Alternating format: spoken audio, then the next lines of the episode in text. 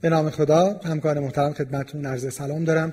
من ریاهی هستم متخصص قلب و عروق. امیدوارم که همگی خوب باشین و بعد از ظهر پنجشنبهتون بخیر باشه. همونجوری که از قبل خدمتتون اعلام شده این هشتمین جلسه و البته آخرین جلسه سری اول DiaBeat هست که در حقیقت master class های مرور و تمرین practice دیابت بود و البته هست.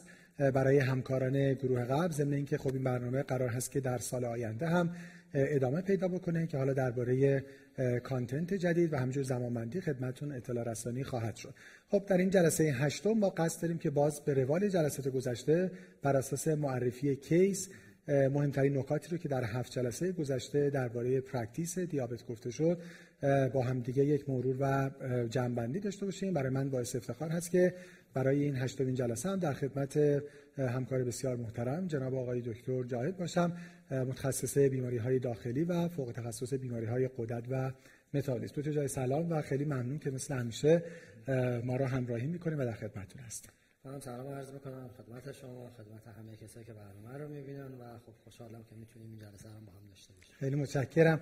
من به عنوان اسلاید اول بریم لطفا روی اسلاید ها همکاران تکنیکال ای ممکنه من به عنوان اسلاید اول یه مروری داشتم این سال گذشته رو.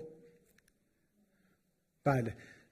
هفت جلسه گذشته رو با هم یه مروری فقط بکنیم. حالا هم امیدواریم که واقعا این کار تیمی خیلی بزرگ. حالا ما در حقیقت اینجا با هم دیگه بودیم و من در خدمت شما بعضی جلسات هم خدمت همکاران دیگه.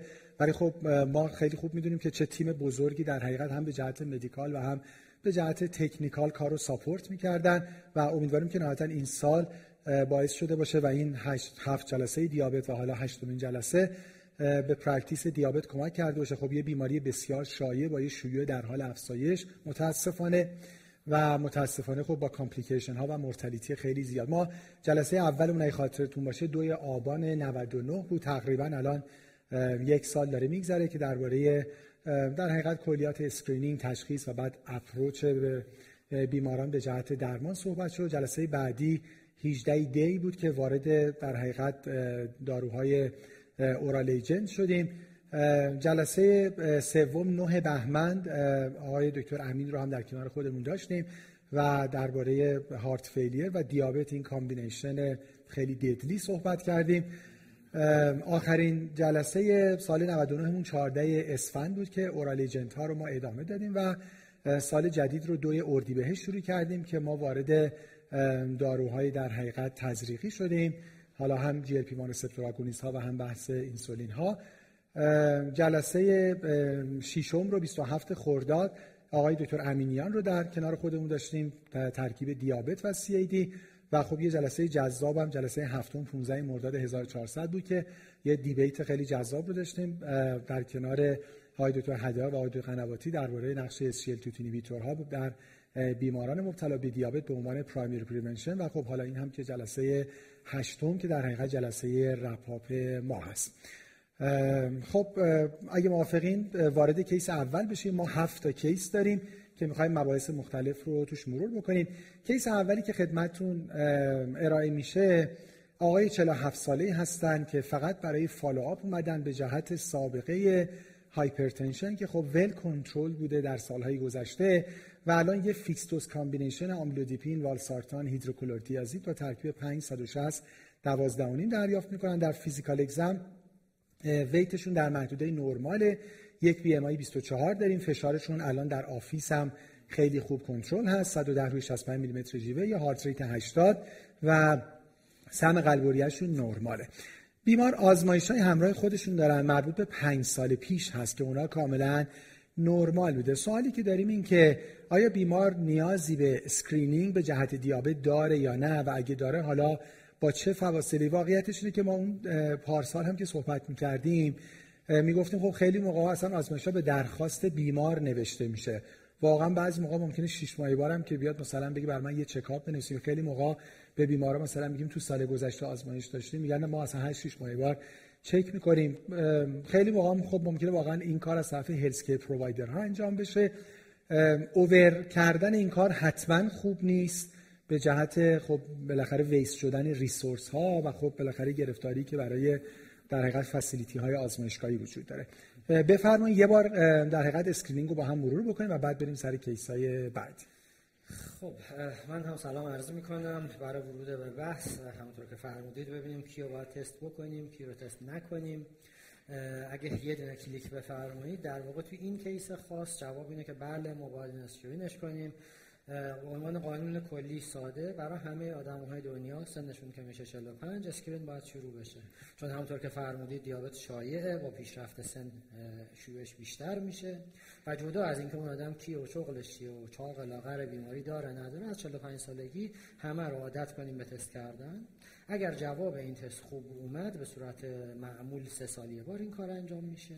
و اگر حالا عدد لب مرز بود توی موردهای بعدی بهش اشاره می‌کنم. ولی غیر از سن اگه سن این پایین تر بود چیکار کنیم؟ اون موقع میریم سراغ risk factor ها و مهمترین risk factor شاید وزنه. برای همین همطور که در قسمت اول این اسلاید می‌بینید اگر کسی overweight باشه BMI بالای 25 داشته باشه تقریبا هر خبر دیگه بشه هر risk factor دیگه بیاد کنارش میگیم برو تستش کن. این خبرها می‌تونه حالت insulin resistance باشه مثل PCO مثل acanthosis nigricans بالین که خیلی خوبه تو آدمای overweight obese پشت گردن رو نگاه کنیم. کار ساده ایه و تو تجربه هم خب وقتی به مریض اون رو میگی و نشون میدی و خودش متوجه میشه یه جورایی حالا نمیگی مریض رو بترسونیم ولی توجه بیشتری واقعا جلب میشه به این. اگه مریض فشار خون باشه اگه مریض دی باشه اگه اسموکر باشه اگه خیلی چاق باشه بی ام بالای 35 40 باشه همه اینها باعث میشه که بریم زودتر اون آدم رو زودتر از 45 سالگی هم تست کنیم. تو خانم هایی که سابقه دیابت حاملگی داشتن همینطور و حداقل کار خلاصه داستان اون 45 سال و سه سال یه باره اگه risk factor بود ممکنه زودتر هم این کار انجام بشه. این آقا 45 47 سالشه. درسته که 5 سال پیش تستی داشته ولی الان دیگه وقتش هست که یه بررسیش از این نظر بکنیم. درست. اگه بیمار high risk ی نبود یا عدد borderline ی نداشتیم پس همین سه سال یه بار کافی هست. نیازی به تستای خیلی نزدیکتر حالا به خصوص 8 6 ماه یه بار نیست. نه واقعیش نه. البته خب فرمایشتون کاملا درست و واقعیه که مریض وقتی میاد. وقتی حالا ما هم می‌خوایم علمی رفتار کنیم فرض کنیم حوصله داریم دقت داریم میگیم مثلا این بار این تست نمی‌خواد اصرار داره نکاملش کن این به حال تجربه هممونه ولی علمی داستان واقعیش به شرط اینکه جواب screening اون خوب بیاد یعنی قند نرمال زیر 100 که حالا اشاره به اعداد خواهم کرد دوباره نیاز به تکرار نیست مگر اینکه زندگی اون آدم تغییر کنه. یه موقع ببینیم از این وسط امسال تستش کردیم OK سال دیگه روماتیسم می‌گیره کورتون بهش میدن. یه قصه جدا یا اصلا BMI مریض میره بالاتر بالا risk factor میره CA می‌گیره همه. ولی به شرط stable بودن و همه چیز آروم بمونه ما هم آروم میمونیم سه سالی و اگه A1C خیلی borderline داشته باشیم یعنی 5 و 7 و بالاتر دیگه سالانه میشه آره judgment میشه دیگه بسته به تعداد risk factor ها یه ذره clinical judgment که قانون قطعی نیست ولی قطعا زود به زودتر این کار انجام خواهد شد. واقعیتش ساده ترین کار و شاید خب کار شاید که نه حتما کار اشتباه تو پزشکی over کردنه یعنی ما واقعیت یعنی appropriate بودن تست ها خیلی مهمه. حالا این یه تست ساده خونه.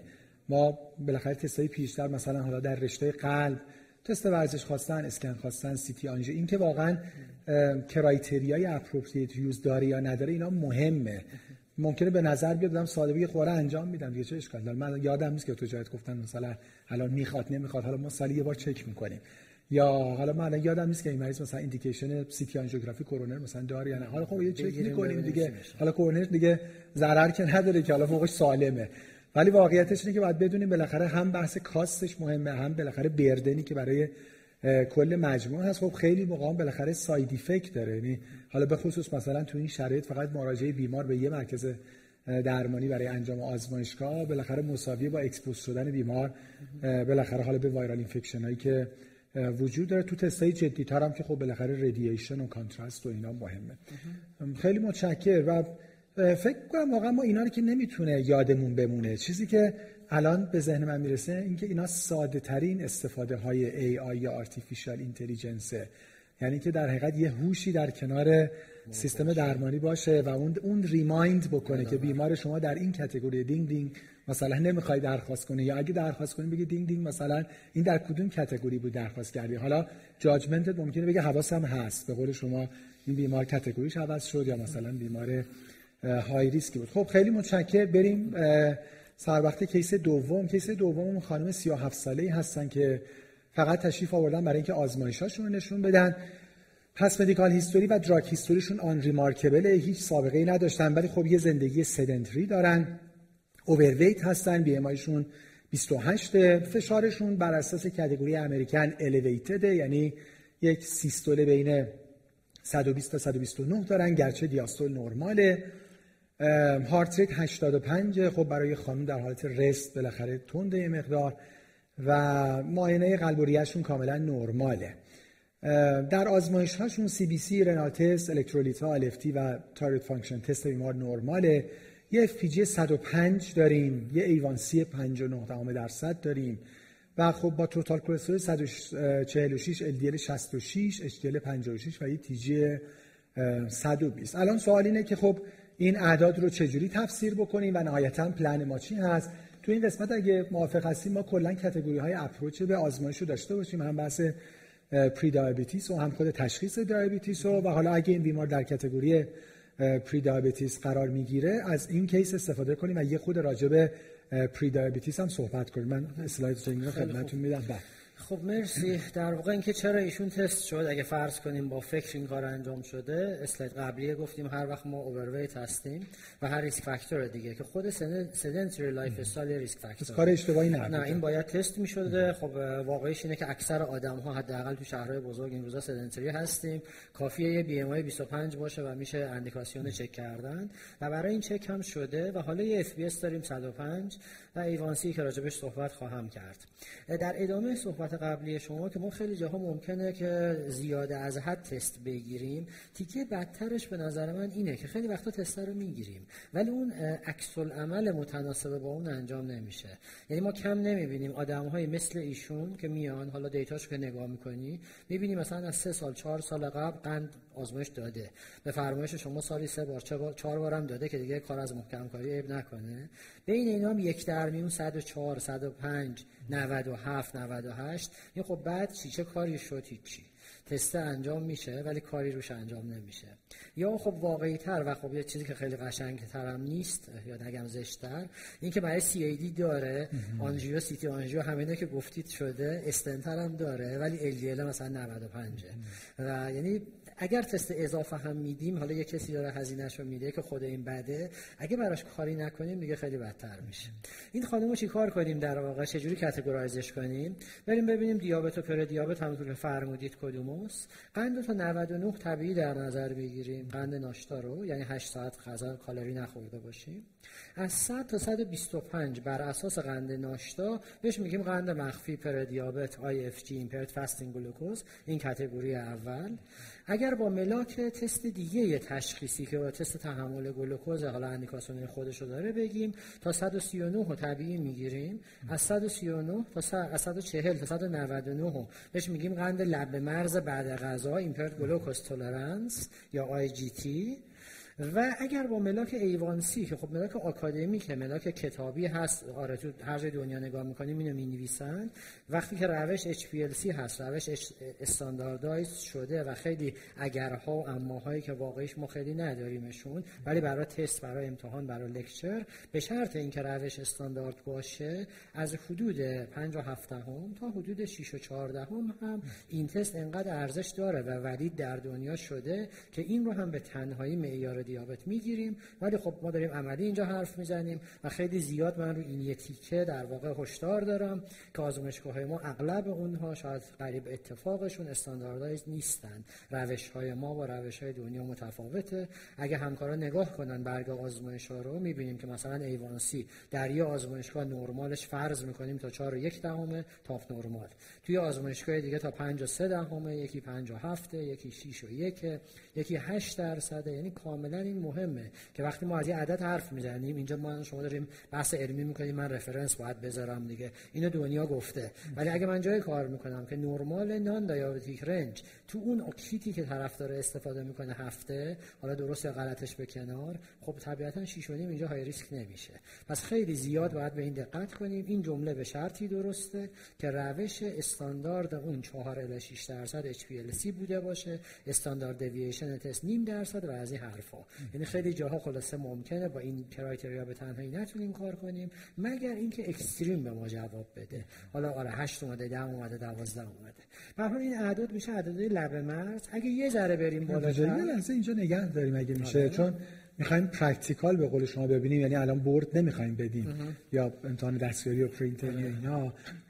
توی اون جلسات هم خب خیلی به این A1C اشاره شد. خب ما الان داریم توی این شرایط practice می‌کنیم.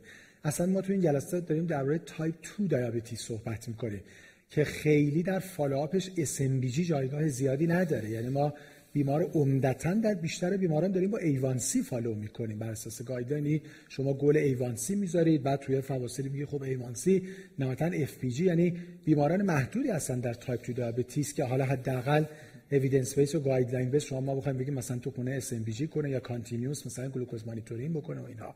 یا حالا شما من اصلاح کنید. خب باید چیکار کرد پس یعنی؟ یعنی الان سوالم اینه که شما به عنوان کسی که در حقیقت خیلی بیماران دیابت دارین می‌بینیم به دیابت می‌بینین و قبلا دیدین الان چه کار می‌کنین؟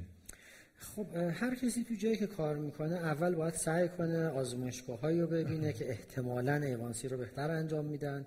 اگه لازم باشه با مسئولین اون آزمایشگاه صحبت کنیم که کیتشون رو به کیت های دنیا نزدیکتر کنن.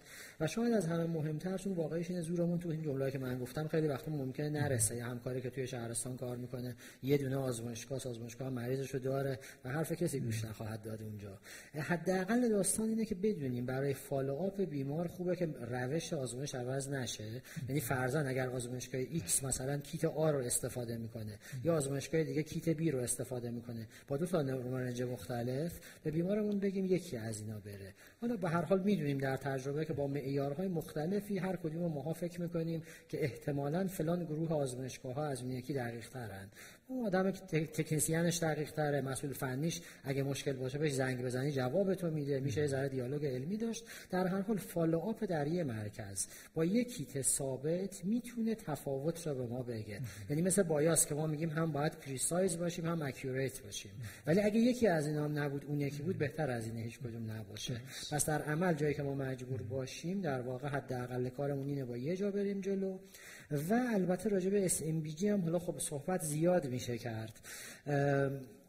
اگر مریض من دارویی می‌گیره که hypo نمیده اغلب داروهای دیابت به شرطی که A1C خوب باشه نیاز من به SMBG کمتره. اما اگه مریض تایپ 2 هم باشه و دارویی می‌گیره که hypo میده مثلا SU یا insulin میاد تو کار اینجا هم بحث SMBG میاد. البته اجماع همونطور که گفتید نیست بر مبنای فرکانسی این هم ولی کلی بخوام فقط دیدگاه رو بیان کنم به عنوانی که به گوش دوستان بخوره هر چقدر دقت ها میره بالا هر چقدر تکنولوژی داره پیشرفت می‌کنه و هر چقدر اون ور آب از نظر اقتصادی راحت تر میشن کم کم measurement و اطلاع از قند در ساعت مختلف لاقل تو محیط علمی داره جلوتر میره. یعنی حالا اشاره خواهم کرد که مثلا گروهی هستن که حتی اسم CGM رو برای تایپ 2 هم میارن بدون اینکه فقط هایپو رو بگن. منظورم اینه این دیدگاه ممکنه اگه چهار سال دیگه ما حرف بزنیم با هم همینجا هم تغییر کنه. ولی باتون موافقم که فعلا شاید ایوانسیه ترادیشنالی در ذهن اینطور بوده که آقا حتما باید اینو بگیری و بدونی. تو اینجور وقتا حواسمون به این باشه که ببینیم آیا بالین مریضمون هم با اون جور در میاد یا نه. یعنی من جمله معترضه که بخوام بگم البته این فقط نظر حالا شاید شخصی خودمه این تیکه قابل چلنج اویدنس قطعی نیست که ما شاید جاهای مجبوریم برای همون A1C که به شک داریم یه روش دیگه هم بیاریم تو کار. یعنی مریض من متفورمین only می‌خوره فرض می‌کنم که hypo نمیده.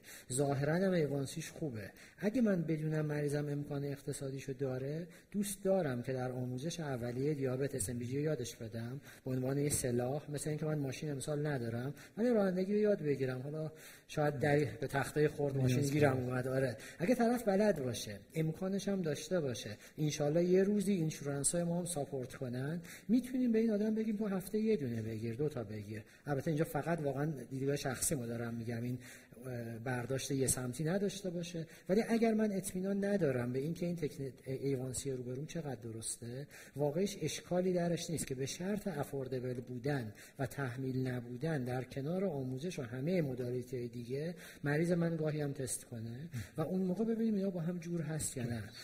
من که کارم اینه کم نمی‌بینم. مریض هایی که میان یه ایوانسی خوب دارن SMBG گرفتن درست یا غلط می‌خواسته یا نمی‌خواسته به کنار SMBG همش FPS 180 BS 250 ایوانسی داده 6.5 درصد. اینجور چیزی برعکسش هم زیاد می‌بینیم. برعکسش هم زیاد بله. می‌بینیم. ایوانسی که بالاست ولی SMBG که خوبه. منظورم اینه واقعیش. تا موقعی که ما اون روشمون قابل اطمینان نیست مجبوریم این درونه رو بزنیم. تو شرایط practice کشور ما یعنی شاید یه خود نقشش پررنگ‌تر آره بشه آره. یه self monitoring of blood از اون. کتابه نمی‌تونیم پیش بریم. اون کسی که اینو نوشته و داره guideline base را فکر می‌کنه و حرف می‌زنه بقیه چیزاش جوره. همون هوش مصنوعی در کنارشه یادآورا کنارشه آلارما کنارشه ما یه جورایی نمی‌دونم دست و خیلی می‌زنیم. قضیه خیلی مهم. بریم سر وقت خود تعریف دیابت. آره بعد- پس اگه قنده 100 تا 125 بود بهش بگیم IFG اگه شد 126 یا رفت بالاتر بهش بگیم دیابت.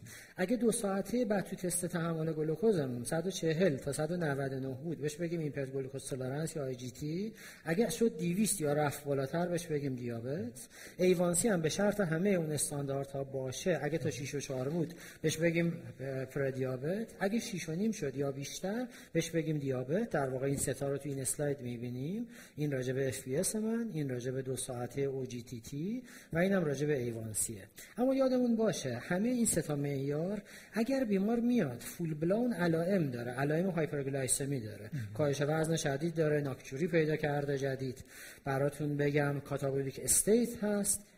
یه دونه تست کافیه. ولی اگه مریضی میاد که خیلی علائمی نداره و نمیشه با علامت خوب بهش چسبون فقط یه دونه تست داره اینجا وقتی می‌خوایم مارک مهم به بیمار بزنیم. وقتی من به کسی بگم تو دیابت داری مارکو بهش بزنم یه کتاب شروع میشه دیگه. چربیت اینجوری باشه ASCVD risk score حساب کن این کار اون کار چشم پا resource ها و بقیه قصه ها هر وقت می‌خوایم مارک گنده به کسی بزنیم باید مطمئن باشیم اشتباه نکردیم. برای همین در غیاب علائم full-blown تستا باید یه بار دیگه تکرار بشن. هر combination ی از تستا می‌تونه قابل قبول باشه. حالا ساده ترین در کار FBS معمولا. ولی اگه بیماری اومد یه A1C داشت بالا مثلا چه می‌دونم 7 درصد.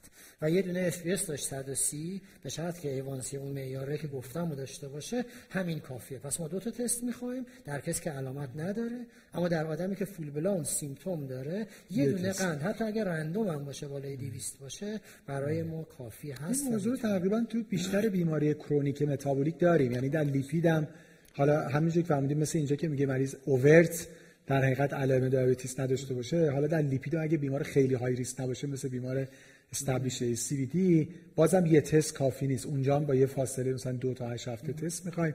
راجع به فشار خون بالا هم همین یعنی با یه بار ثبت فشار همین مارکای بله. بزرگ یه فلانی آدم خوبیه یا آدم خوبی نیست. حالا یه روز آزموده. بشه.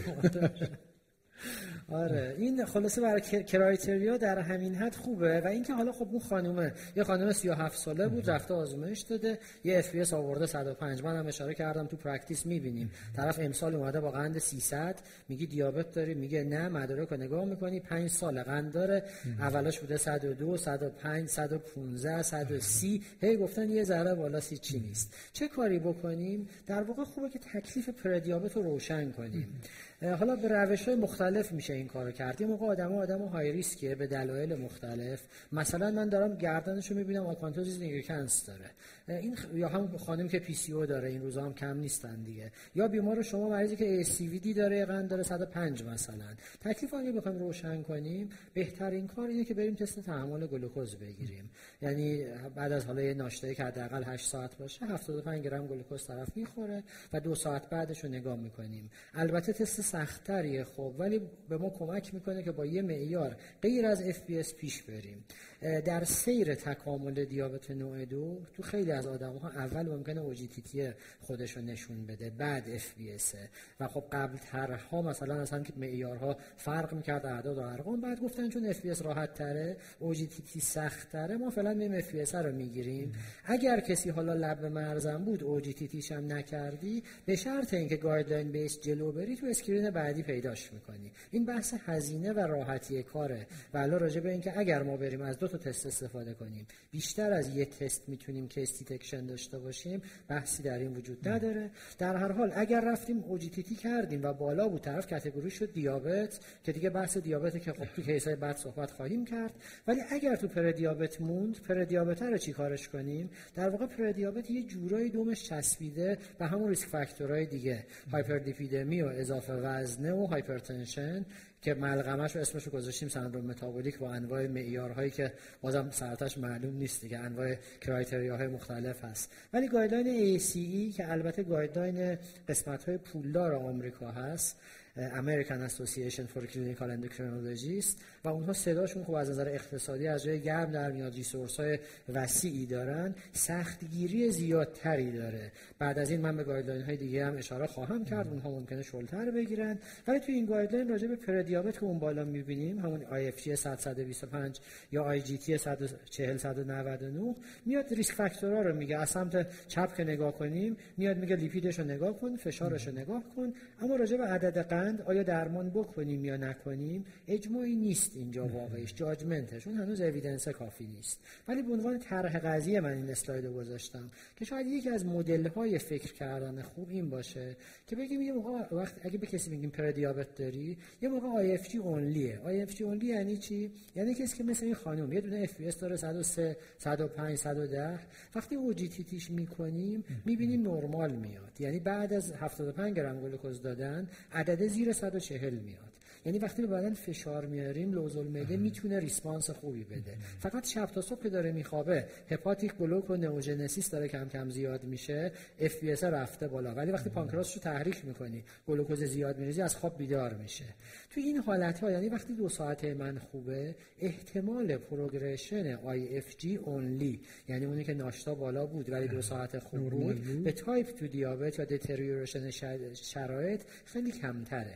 ولی اگر این آدم رو OGTT کردیم دیدیم مثلا FBS هست 103 دو ساعتش رو می‌گیری مثلا میاد 180 وقتی IFG و IGT با هم دیگه میان احتمال پروگرشن این به تایپ 2 خیلی خیلی بیشتره. برای همین توی این اسلاید اگه نگاه کنیم حالا به عنوان یکی از مدل های فقط پیشنهاد اینه که میگه نگاه کن همین باکس قرمزه سمت چپش. اگه یه دونه از معیارها رو داره یک از سه A1C و FPS و تو HPP در PG در واقع میگه اگه یکی داره زیرش تو می‌تونی. فقط لایف استایل بهش بدی برو لاغرش و سیگار نکش ورزش کن پسر خوبی باش مثلا. یا می‌تونی بهش متفورمین هم بدی. یعنی متفورمین آره میشه بدی میشه ندی. وقتی میریم سمت راستتر اونجا که میگه multiple یعنی یا دو تا یا سه تا از معیارها رو داره مریض من. حالا اینجا بحث lifestyle خالی رو خیلی نمی‌ذاره. میگه متفورمین بیا بده. البته واقعش اینه این level of evidence تو این اسلاید پایینتر از صحبت های دیگه است. ولی به عنوان طرح قضیه خواستم کاربرد OGTT رو در واقع بگم که جدا از این که می‌تونه خود پردیابت رو از دیابت define کنه برای تعیین ریسک هم می‌تونه به من کمک کنه که اگر دو ساعت خوب اومد من خیلی رو داروی مانور ندم. در حال داروی همیشه خوردن کار سختیه. شاید اینجا به بیمار بگیم تو این شانس داری بری lifestyle تو عوض کنی راحت بمونی بی خیال ولی اگر IGT هم کنارش در اومد اون موقع مریض راحت تر باورش میشه. و بعضی وقتا نه خیلی زیاد ما می‌بینیم FP 120 دو ساعته می‌گیریم یا 220 و این دیگه اصلا category دیابت میشه که قصه کاملا متفاوت خواهد بود. خیلی متشکر حالا راجع به همه این detail خب ما واقعا هر کدوم یه جلسه صحبت کردیم. می‌دونم که بازم میشه با detail صحبت کرد. فقط یه چیز کوتاه این که خب مطمئنم سوالی که audience خیلی دارن بحث خود شروع متفورمینه. خب شما فرمودین که evidence ی در حقیقت خیلی محکم نداریم که بشه با یه class of recommendation قوی با یه level of evidence خوب صحبتی داشت. و حالا نکاتش فرمودین سوالی که هستش که حالا خود شما به عنوان clinician و expert که خب سالها بیماران مبتلا به دیابت دیدین مطمئنا بقیه هم مثل من دوست دارم بدونن که الان شما خودتون با بیماران prediabetes در حقیقت چجوری رفتار می‌کنید و همین کارو می‌کنید یعنی اگه فقط یه IFG داشته باشن فقط lifestyle modification اگه در حقیقت tolerance شون به گلوکوز هم impaired باشه مثلا متفورمین شروع می‌کنین یا جور دیگه؟ با همه صحبت که فرمودید و من هم عرض کردم که واقعیش اجماعی نیست و قانون قطعی نیست practice خودم اینه که IFG رو OGTT می‌کنم و اگر IFG only باشه فشاری برای دارو نمیارم. خیلی بیشتر باش صحبت می‌کنم. ولی اگر IGT باشه؟ مگر مگر اینکه IFG باشه که قبلا GDM داشته دیابت حاملگی داشته اونجا جدیتر بهش فکر می‌کنم. بازم نمی‌خوام بگم شروع می‌کنم. تو عمل واقعا یه وقتی مریضی می‌بینیم که باش حرف می‌زنیم و احساس می‌کنیم این خوب میره حرف گوش می‌کنه. و خب اینجا آدم شلتر میاد برای دارو. یه موقع برعکس یه case ی مثلا دو سال اومده شش ماه بار اومده. ما IFG رو می‌تونیم شش ماه بار ببینیم اگه خبری نباشه. و شما می‌بینید دو بار سه بار همین حرفا رو زدیم. هر بار میاد وزنش سه کیلو داره میره بالا. به هر دلیل دیگه آدمیزاد زندگی گرفتاری یا هر چی هست. یعنی نمی‌خوام بگم اصلا IFG من هیچ وقت دارو نخواهم داد. ولی thinking خودم و علاقه خودم اینه که IFG خالی رو کارش نکنم صبر کنم و follow کنم. اگه زیر چشم FBS اول 103 بعد میشه 108 بعد میشه 110 شد 120 خب دیگه سیاه بالا درخت نشسته قارقارم می‌کنه دیگه. ولی IGT ها رو threshold تون پایین IGT ها رو من به مریض میگم که من دوست دارم بهت دارو بدم. نظرت چیه؟ تو اینجور وقتا آدما دو جور میشن. بعضیا میگن باشه بیا. خیلی ها یه ذره جدی‌تر میشن. ولی وقتی می‌بینن شما جدی هستین اونها آره. هم جدی‌تر آره اونها هم جدی‌تر میشن و به خصوص اگر طرف risk factor های دیگه داره. hypertension سیگار کبد چرب داره. به حال متفورمین می‌تونه تو اون قصه کبد چرب هم کمکایی داشته باشه. یعنی هر چقدر تعداد risk factor ها تو ایسکمی هم همینه تو دیابت هم جلو میریم همینه دیگه. هر چقدر risk factor هاش بیشتره سختگیری فکری من بیشتره بسته به پاسخی که اون آدم روبرو میده. و full discussion دو طرفه ممکنه با وجودی که من دوست دارم به کسی که FBS ش 120 OGTT ش هم 190 یعنی هر دوش نزدیک مرزه من کاملا دوست دارم به این آدم که BMI 29 هم داره متفورمین بدم. ولی اگه بهش گفتم و دیدم مقاومه اشکال نداره. کاملا نظر اون آدم مهمه. به شرط اینکه ما طرف close follow-up کنیم. سه ماه قرار می‌ذاریم. حالا به کجای دنیا برمیخوره برو سه ماه دیگه بیا ببینیم چه خبره. اگر حرکت مثبت دیدیم باشه. guideline هم نمیگه تو اجبار داری بدی. ولی اگه برعکس رفت سعیشو کرد یا نتونست بکنه. بار بعد که اومد خودش قبول می‌کنه اون و با چه دوزی متفورمین رو میدین در pre بستگی داره چی داشته باشیم. یعنی اگر ما داروهای slow release extended release داشته باشیم حتی 500 daily هم ممکنه 500 daily هم بدیم یا 1000 daily قرص راحت بی دردسر GI upset کمتر. ولی اگه متفورمین عادی باشه حالا یا available نباشه نوع خاصی یا اینکه قیمت مسئله باشه اگه 500 عادی رو میدیم 500 BID رو باید بدیم. حالا اگه GI upset داره با کم شروع کنیم و کم کم بریم بالا. خیلی خوب خیلی خیلی عالی و practical با سرعت بیشتری بریم case های بعدی و وارد بیماران مبتلا به دیابت بشیم. case سوممون خانم 46 ساله ای هستن. ایشون هم برای routine follow-up اومدن symptom free هستن. سابقه یه تایپ 2 diabetes شناخته شده دارن و همینجور دیسلیپیدمیا. الان بیمار متفورمین 500 میلی گرم BID دارن مصرف می‌کنن و 10 میلی گرم روزوستاتین daily یعنی یه در حقیقت دوز moderate intensity statin. ایشون هم overweight هستن. مثل خیلی از بیماران مبتلا دیابت BMI 29 فشاراشون در stage یکه باید حواسمون باشه که در حقیقت حتما باید یه out of office blood pressure measurement برای بیمار انجام بدیم. heart rate شون 65 و در سایر معاینات نکته remarkable ی ندارن. CBC renal test الکترولیتا LFT و TFT normal هست. FPG ما الان 165 هست. بیمار بیمار مبتلا به دیابت بودن و A1C مون هم خب 8 و 1 دهم درصد هست. LDL مون 66 و یه تری‌گلیسیرید 106 هم داریم. خب حالا بیمار مبتلا به دیابت داریم تو جای بالاخره با متفورمین هم شروع کردن دارویی که معمولا با همین شروع میشه. تقریبا عمده guideline هم این consensus رو دارن. حالا گرچه شما میفرمایید جلو مگر در بیماران مثلا high risk و very high risk حالا صحبت challenge ش رو خواهیم داشت.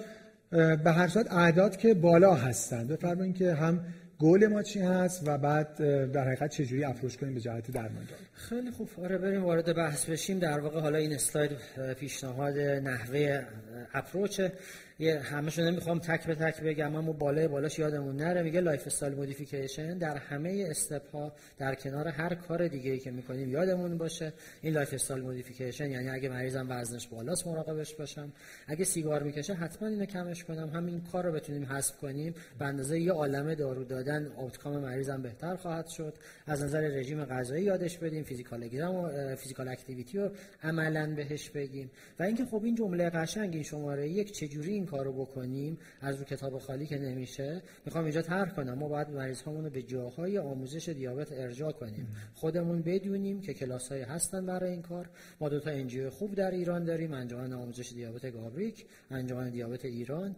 و خب فرصت کووید باعث شد که این آموزش از راه دور همه گیرتر بشه. الان کسی اگه زاهدان هم کار می‌کنه می‌تونه مریضش رو عین کسی که تو تهرانه در واقع هدایت کنه. این یکی از دستاوردهای حالا خوبه. به هر حال مشکلات ناشی از کووید بوده که ما خودمون اینو یاد گرفتیم. بیمارهامون هم با سواد بی سواد عادت کردن به این لاجرم. و به هر حال قسمت اول حتما نیاز داره یه کسی که این کاره هست. کسی که آموزش دادن بلده. کسی که به زبان بیمار صحبت کردن بلده. کسی که حرفاشونو شنیده. می‌دونه وقتی مریض جمله میگه تای ذهنش چیه؟ با اون دیدگاه با اون وقت با اون حوصله نه در استراب و شلوغی و ناراحتی مریض و مطب که خب باشه محیط خیلی ایدئالی نیست. حتما یادمون باشه در همه استپ این آموزش انجام بشه.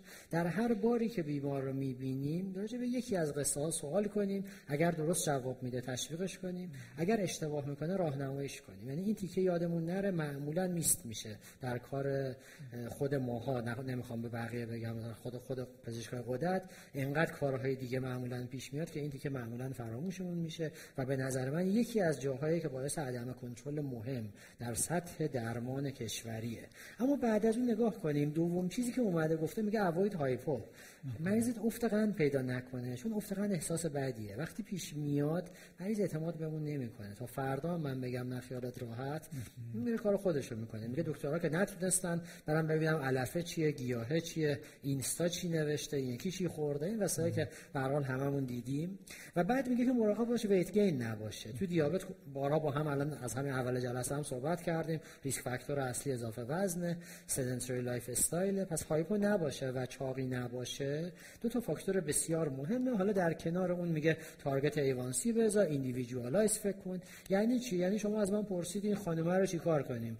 خانم 46 ساله اومده دیابت هم داره. یه دوز متفورمین هزار میلی در روز داره می‌خوره. A1C ش 8 و 1 خب چی کارش کنیم؟ من اول باید بگم آیا اوضاع خوب هست یا نه. پس individual کردن یعنی اینکه بیام بیام بگم در این آدم من می‌خوام A1C شو چند نگه دارم. حالا به صورت کلی guideline ها میگن زیر هفت. این از کجا اومده؟ یا آیا برای همه درسته یا نه؟ سریع اینو مرور می‌کنم که ما هفت تا فاکتور رو خوب در ذهنمون داشته باشیم. برای اینکه بگیم target آدممون چیه در واقع.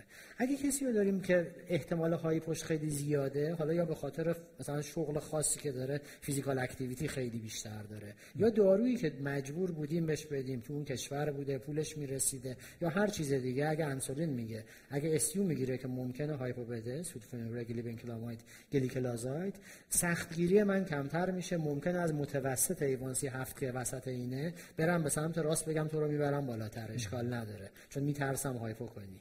اگر نه دارو hypo نمیده من بیام به سمت چپ و بگم میارم پایین تر فاکتور دیگه زمان بیماریه. هر چقدر بیماری طولانی تر شده عملا من ممکنه سخت گیریم کمتر بشه. هر چقدر تازه طرف اومده آثاری احتمالا نذاشته side effect ی نبوده امید دارم به اینکه بتونم از همینجا خوب کنترلش کنم لول کنترلمو سعی می‌کنم بهتر کنم. فاکتور دیگه اینه که چقدر قرار زنده بمونه دیگه. اگه یک کسی cancer advance ی داره stage 4 متاسفانه قرار 6 طول عمر 6 ماه باشه من می‌خوام قندش رو بیارم پایین که چیکارش کنم. همین که symptom free ش کنم کافیه پس یکی از معیارهای تصمیم گیریمه. بقیه comorbidity ها در جاهای دیگه چی داره؟ شاید این آدم خب متاسفانه آدم مثلا mental retardation داره چه می‌دونم 1100 تا مشکل دیگه داره. تو اینجا هم طبیعتا سختگیری ما کمتر خواهد بود و مشکلات وسکولار هم که اصلی ترین علت مرگ و میر هست اگر خیلی ادوانس اون آدم درسته که داروهای جدید که امروز بازم راجبش صحبت خواهیم کرد می‌تونن ما رو امیدوار کنن اما اگه دیگه همه رگها در داغونه من سختگیری کمتری خواهم داشت. ولی اگه همه اینا متوسط باشه نه خیلی خوب نه خیلی بد اون عدد حدود 7 درصد به نظر میاد عدد بدی نباشه. این پنج تا فاکتور فاکتورهایی که خیلی دست ما و باید یاد بگیریم باید تمرین کنیم عادت کنیم که وقتی بیماری رو اول بار می‌بینیم به عنوان دیابت اینا رو تو ذهنمون مرور کنیم و ببینیم این فاکتورها اوضاعشون چند به چنده به اصطلاح اینها غیر قابل تغییرن. اما دو تا قسمت دیگه داریم این پایین که فاکتورهای قابل تغییر هستن. یکی اتیتود بیماره همکاریش چقدره علاقش چقدره؟ واقعا خودش اومده برای اینکه درمان بشه یا یکی به زور برداشته آوردش حتما دیدید دیگه یه کسی میارن با پسری با دختری با کسی تو مطب هنوز از در نیامده تو احساس می‌کنی اصلا طلبکاره و نشسته مثلا صندلی میگه خب چیه مشکل چی بوده؟ درست جواب نمیده. بعض وقتا بعد نیست بپرسیم بابا جان آوردنت یا اومدی؟ اگه آوردنت که بی خودی چونه نزنیم دیگه. واقعیش هر بار که نمیارن یه بار طرف خیلی موقع اون اول میاد تو من دارو نمی‌خورم. آره. اول گفته باشم. آره آره. قندم بهم گفتن باید انسولین بزنی ولی من کنار قند 500 مثلا. به حال این اتیتود مهمه. برای اینکه حالا جدا از مزاح ما قسمتیه که ممکنه بشه روش کار کرد. حتی سختترین آدم ها هم تو تجربه دیدیم. اگه ما لمش رو کم کم یاد بگیریم اگه حوصله بذاریم اگه راه حرف زدن با بیمار دستمون بیاد ممکنه حتی سختترین مقاومت ها هم بشه شکست. برعکسش هم اگه من خیلی خشک باشم و نتونم با مریضه خوب صحبت کنم ممکنه اون کیری که بلد بودم سوادشو دارم علمشو دارم لکچرش هم میدم حتی ده درصدش هم نتونم به اون بیمار بدم. و اون مریض میست میشه معلوم نیست کجا میره چی میشه. پس این تیکه از قسمت که ما باید هم ببینیم بیمار چی کار است؟ هم خودمون کم کم من شما بقیه تمرین کنیم برای اینکه تو این قسمت با مریض بهتر جلو بریم. و قسمت آخر که نمی‌دونم کی باید براش جواب بده قسمت resource هاست که خب امیدواریم موضوع اقتصاد بهتر باشه. بیمه ها coverage ها چون واقعا barrier اقتصاد مهمه نمیشه نادیدش گرفت و جزء فاکتورهایی که می‌تونه modifiable باشه. حالا با مجموع این شرایط که برای هر بیمار در هر step تاکیدم اینه شاید سختی کار دیابت اینه و همه chronic disease ا که ما یه فکری می‌کنیم یه تشخیصی رو پرونده می و بار بعد که میاد تو ذهنمون ناخودآگاه اینه که این آدم همون آدم است. در که شاید فرق کرده. ولی به صورت من بخوام اینو یه رپاپ بکنم. ما یه عدد هفت تو ذهنمون باشه. آره. یعنی در بیشتر بیماران می‌خوایم به هفت برسیم. دیگه نهایتا هفت و نیم هشت بیماران خیلی محدودی هست آره. یعنی ما تو رنج هفت هفت و نیم داریم حرکت می‌کنیم. و یه از این ها همین. می‌خواستم اینم بگم نمی‌دونم چقدر حالا بفرمایید من درست میگم یا نه. الان با وجود داروهای زیادی که اومده و ما دوست داریم تلاش کنیم به بیمار این داروها رو یه جوری بدیم به جهت اینکه الان دیگه فقط بحث A1C نیست بحث اینکه disease داره modify میشه outcome داره modify میشه. نگران hypo هم نیستیم دیگه با نسل داروهای جدید. و از اون برم خب با screening شما گفتین دوست داریم بیماران زود تشخیص بدیم قبل از اینکه عارضه داشته باشن و خب داره این اتفاق میفته زود درمانشون کنیم. حالا به 6 بیشتر میشه فکر کرد درسته؟ این درسته کاملا. یعنی آره هفت به صورت کلی تو ذهنمونه. اگر risk factor های متعدد بیاد طرف حالا مشکلات مختلفی باشه میریم رو هفت و نیم. هفت و نیم تا 8 درصد خیلی کمی. یعنی وقتی این بحث individualization مطرح شد چندین سال پیش یه جورایی تو محیط های علمی آدم حس می‌کرد که بعضی وقتا عذر می‌خوام سریعتر و واضحتر میگم ضعف من تنبلی من حال نداشتن من تو کار یه دستاویزم به هم داده علم که آقا تو ایندیویدوال کردی. این ایوانسیش چند هشت نیم خوبه. نه کی گفته خوبه؟ بر اساس این هفته باید به این فکر کنیم. اغلب بیمارهای ما بله هفت فوقش هفت من. آدمی که بگیم تو هشتی اشکال نداره باید خیلی اکستریم باشه. این فاکتوراش همه سمت راست باشه. ولی اون برای قصه رو کاملا باتون موافقم. به هر حال با زندگی شهری و چاقی سن ابتلای دیابت نوع اومده پایین. اگه من یه آدمی دارم می‌بینم 32 سالشه. حالا ریسک فاکتور داشته چاق بوده ژن داشته به هر دلیلی سواد داره امکان مالی داره. بقیه چیزای زندگیشو نگاه می‌کنی گوشیش فلان مارک ماشینش فلان چیز لباسش برنده. نمی‌خوام بگم خوبه یا بده ولی به هر حال داره اینطوری زندگی می‌کنه. حالا این آدم سوادشو داشته آموزشش هم داشته پلو شما هم اومده گشته بهترین پزشکو پیدا کنه. کی گفته این باید هفت باشه؟ چرا؟ اگر من می‌تونم با تعداد کم دارو با fixed dose ratio combination pill ها اگه من می‌تونم اینو 6 بکنم بدون hypo می‌تونم لاغرترش هم حتی بکنم چرا نکنم؟ یعنی این تیکه درسته. البته اینم نباید با overuse ایجاد کنه که هر کی اومد A1C ش اولش اگه 6 و 8 هم هست من 4 تا دارو بدم. حالا اینو با هم یه مرور می‌کنیم. بله. آره تمرینش می‌کنیم. بله. ولی به هر حال با این مقدمه که یه ذره طولانی شد برای این case البته در همه case های بعدی هم ازش استفاده می‌کنیم. خود صورت case رو ببینیم. اینجا یه دونه خانم 47 ساله 46 ساله داشتیم. تو صورت case هیچ بیماری دیگه به ما نگفته. حالا overweight هم هست. و دلیلی برای اینکه با این خوب نتونیم کنترل بکنیم نداریم. یعنی target من هفت یا حتی شیش و نیم الی هفته. چرا اینو معلوم می‌کنیم؟ برای اینکه بگیم خب می‌خوام به کجا برسم؟ الان مریض من هشت و یک دهمه. اگه من می‌خوام به حدود هفت یا پایین تر بیارمش یعنی یک یک و خوردی درصد باید A1C شو بیارم پایین. حالا از اینجا به بعد باید یه estimate هم از داروها داشته باشیم که هر دارویی چی کار است. توی هفت session قبلی به این اشاره کردیم. اینجا هم من مدل کلی داروها رو می‌ذارم. این جدول شلوغ انواع خانواده های درمانی دیابت نشون میده. چهار تاشو می‌ذاریم کنار نداریم و خیلی مهم نیستن. هفت خانواده فعلا حالا available تو ایران هم هستن تو دنیا هستن. دو تاش تزریقی خانواده انسولین و خانواده GLP که ما در ایران لیراگلوتاید رو داریم. پنج تا خانواده هم خوراکی مطرح هستن. متفورمین SU DPP-4 ها یعنی سیتاگلیپتین و لیناگلیپتین sodium glucose transporter two inhibitor ها یعنی امپاگلیفلوزین در ایران و TZD پایوگلیتازون. یعنی همه فکر ما تو دیابت عملا حول و حوش اینا میچرخه. حالا این اسلاید رنگ بندی کرده. نمی‌خوایم وارد جزئیات بشیم. هر جا قرمزه یعنی دارو از یه نظرهای جدی ریسک داره سعی کنیم ندیم. هر جا سبز یعنی خیلی خوبه اون رنگای دیگه هم اون وسط. برای این کیس می‌خواستیم حرف بزنیم. گفتیم چیکارش کنیم؟ الان 8 یک دهم درصد ایوانسیشه داره دو تا متفورمین می‌خوره که خب تکرار صحبت قبلی جلسه پیش متفورمین از هزار میل میشه کرد دو تا هزار تا. همونطور که فرمودی در اغلب موارد در آدمای های ریسک نباشن. خوبه که ما متفورمین رو به فول دوزمون برسونیم. و می‌دونیم متفورمین افیکیسی نهاییش حدود 1.5 درصده. این الان نصف درمان رو گرفته هزار میلی گرفته. اگه من هزارش رو بکنم دو هزار احتمالاً یه نیم درصدی 6 دهم 7 دهم یه همچین ایوانسی میاد پایین تر گفتیم تارگت هم دیگه فوقش هفته. یعنی می‌خوام یک یک خوردی بیارم پایین. اگه 5 دهم 6 دهم 7 دهمش رو با فول کردن متفورمین بیارم پایین باز یه 7 8 دهم دیگه می‌خوام. پس همینجا تصمیم می‌گیرم که یه دارو فایده نداره و من باید یه دارو دیگه بدم. حالا چی بهش بدم؟ اسپل قبلیه به می‌گفت مراقب باش چاقش نکنی مراقب باش که hypo نکنی. بریم اون دو تا ستون سطر اول رو ببینیم hypo و weight. اونایی که قرمز دارن اونایی که زرد دارن رو بذاریم کنار. چی میمونه؟ این یکی ها میمونه.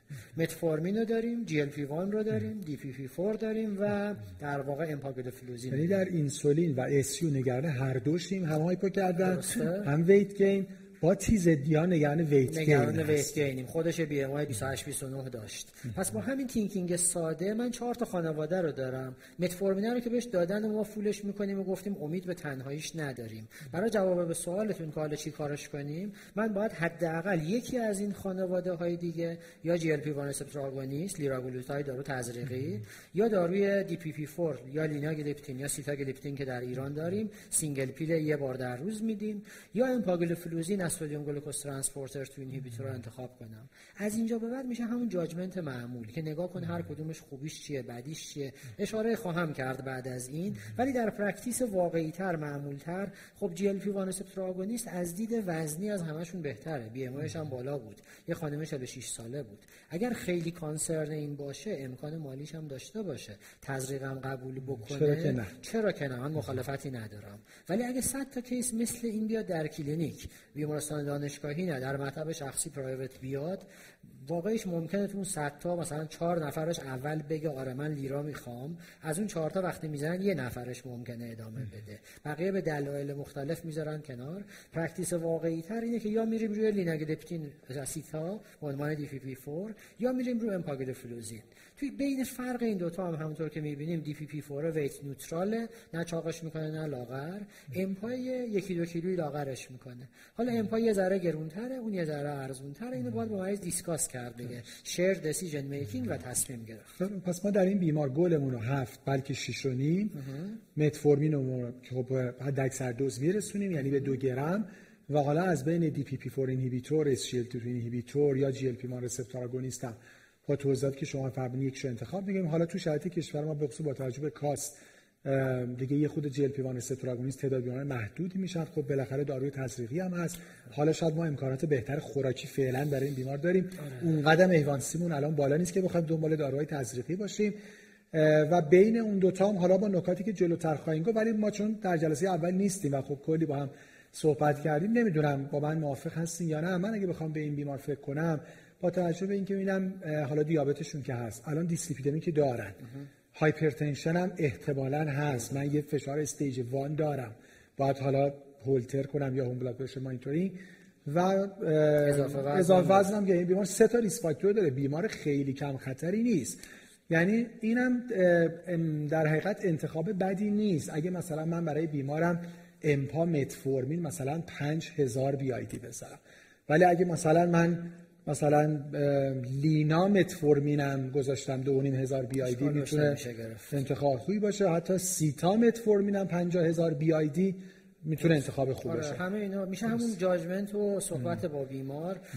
یه موقع شما می‌بینی به یه دلیلی درست یا غلط مثلا بیمه یه شرکتی DPP رو قبول می‌کنه چون امپا جدیدتر اومده نمیشناسنش قبول نمی‌کنه به عنوان مثال. اینکه به همه اینا نگاه کنیم ولی موافقم که اگر من شما جایی practice می‌کردیم که مجبور نبودیم به اقتصاد فکر کنیم و outcome رو بیمه در نظر می‌گرفت به احتمال زیاد حالا evidence تو این لول هنوز نداریم ولی به احتمال زیاد pathophysiology thinking درستیه. که همونطور که فرمودید بر مبنای مجموع risk factor آره بریم امپا متفورمین بدیم fixed combination هم بدیم تعداد قرصش هم میشه دو تا دونه. البته این رو هم من بارها بگم که اشاره کردیم lifestyle modification بسیار مهمه. شاید همین خانم باهاش حرف بزنی بفرستیش کلاس آموزش ببینه. هم یه کوچولو یاد بگیره بترسه هم امید بهش بدی. اگه attitude بالا داشته باشه بره وزن کم کنه. و می‌دونیم اگه مریض 10 کیلو وزن کم کنه میشه یه آدم دیگه. یعنی واقعیش اینه که اگر کسی فکر کنه بگه من مریض اینجوری داشتم. متفورمین خالی بهش دادم کنترل شد A1C ش اومد زیر هفت. این اشتباه نیست ولی شایع نیست. یا اینکه اولش میان بعد یه مدتی lifestyle به شکست می‌خوره در گرفتاری زندگی و practice واقعی اینه که آدم های زیادی متاسفانه رو lifestyle نتیجه نهایی خوب براشون باقی نمیمونه. ولی فکر غلطی نیست و خلاصه از اینکه فقط نسخه رو بنویسم باید خودم مراقب باشم که دور باشم. و چون می‌خوام خیلی practical صحبت کنیم نمی‌دونم با من موافق هستیم من موافق که منظورم یعنی من تایید می‌کنی یا نه میگین اشتباهه. شاید این practice خیلی درستی نباشه. اگه با این فرض که بیمارمون در این lifestyle می‌دونیم که میمونه یا خیلی پلنی برای تغییر lifestyle نداره این شاید دیگه خیلی پلن درست نباشه که اول یه step متفورمین رو مثلا بکنیم هزار BID بعد دوباره follow کنیم.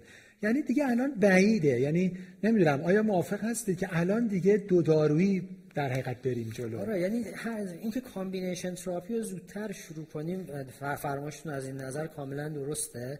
شاید ما در 12 سال پیش میشستیم حرف می‌زدیم 15 سال پیش. داروی دوم من بعد از متفورمین چی بود؟ گلیبنکلامید. و خب گلیبنکلامید هم hypo میده نگران hypo بود. آره. یعنی موقعی که treatment to failure بود چون فقط متفورمین داشتین و گلیبن SU داشتین و انسولین. آره. اگر اون موقع حرف می‌زدیم شاید دست دست بیشتر می‌کردیم. حالا برو سه ماه دیگه رژیم بگه لاغر تو رو خدا من بمیرم. از این حرفا. ولی الان اینقدر دارو خوب دارم.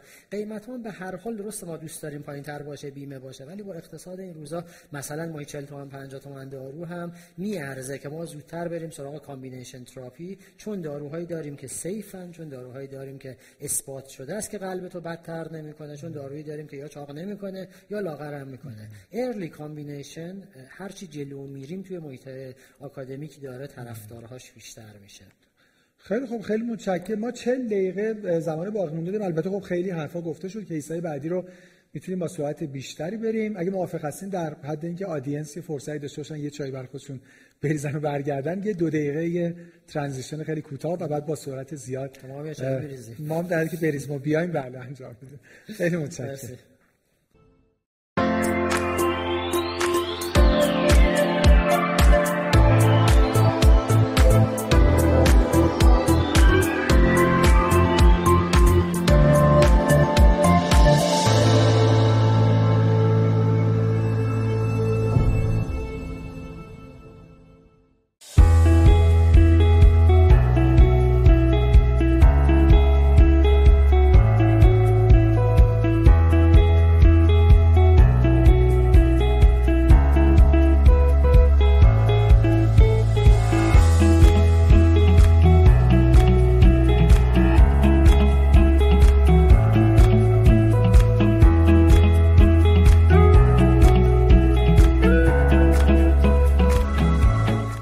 خدمتتون عرض سلام دوباره دارم.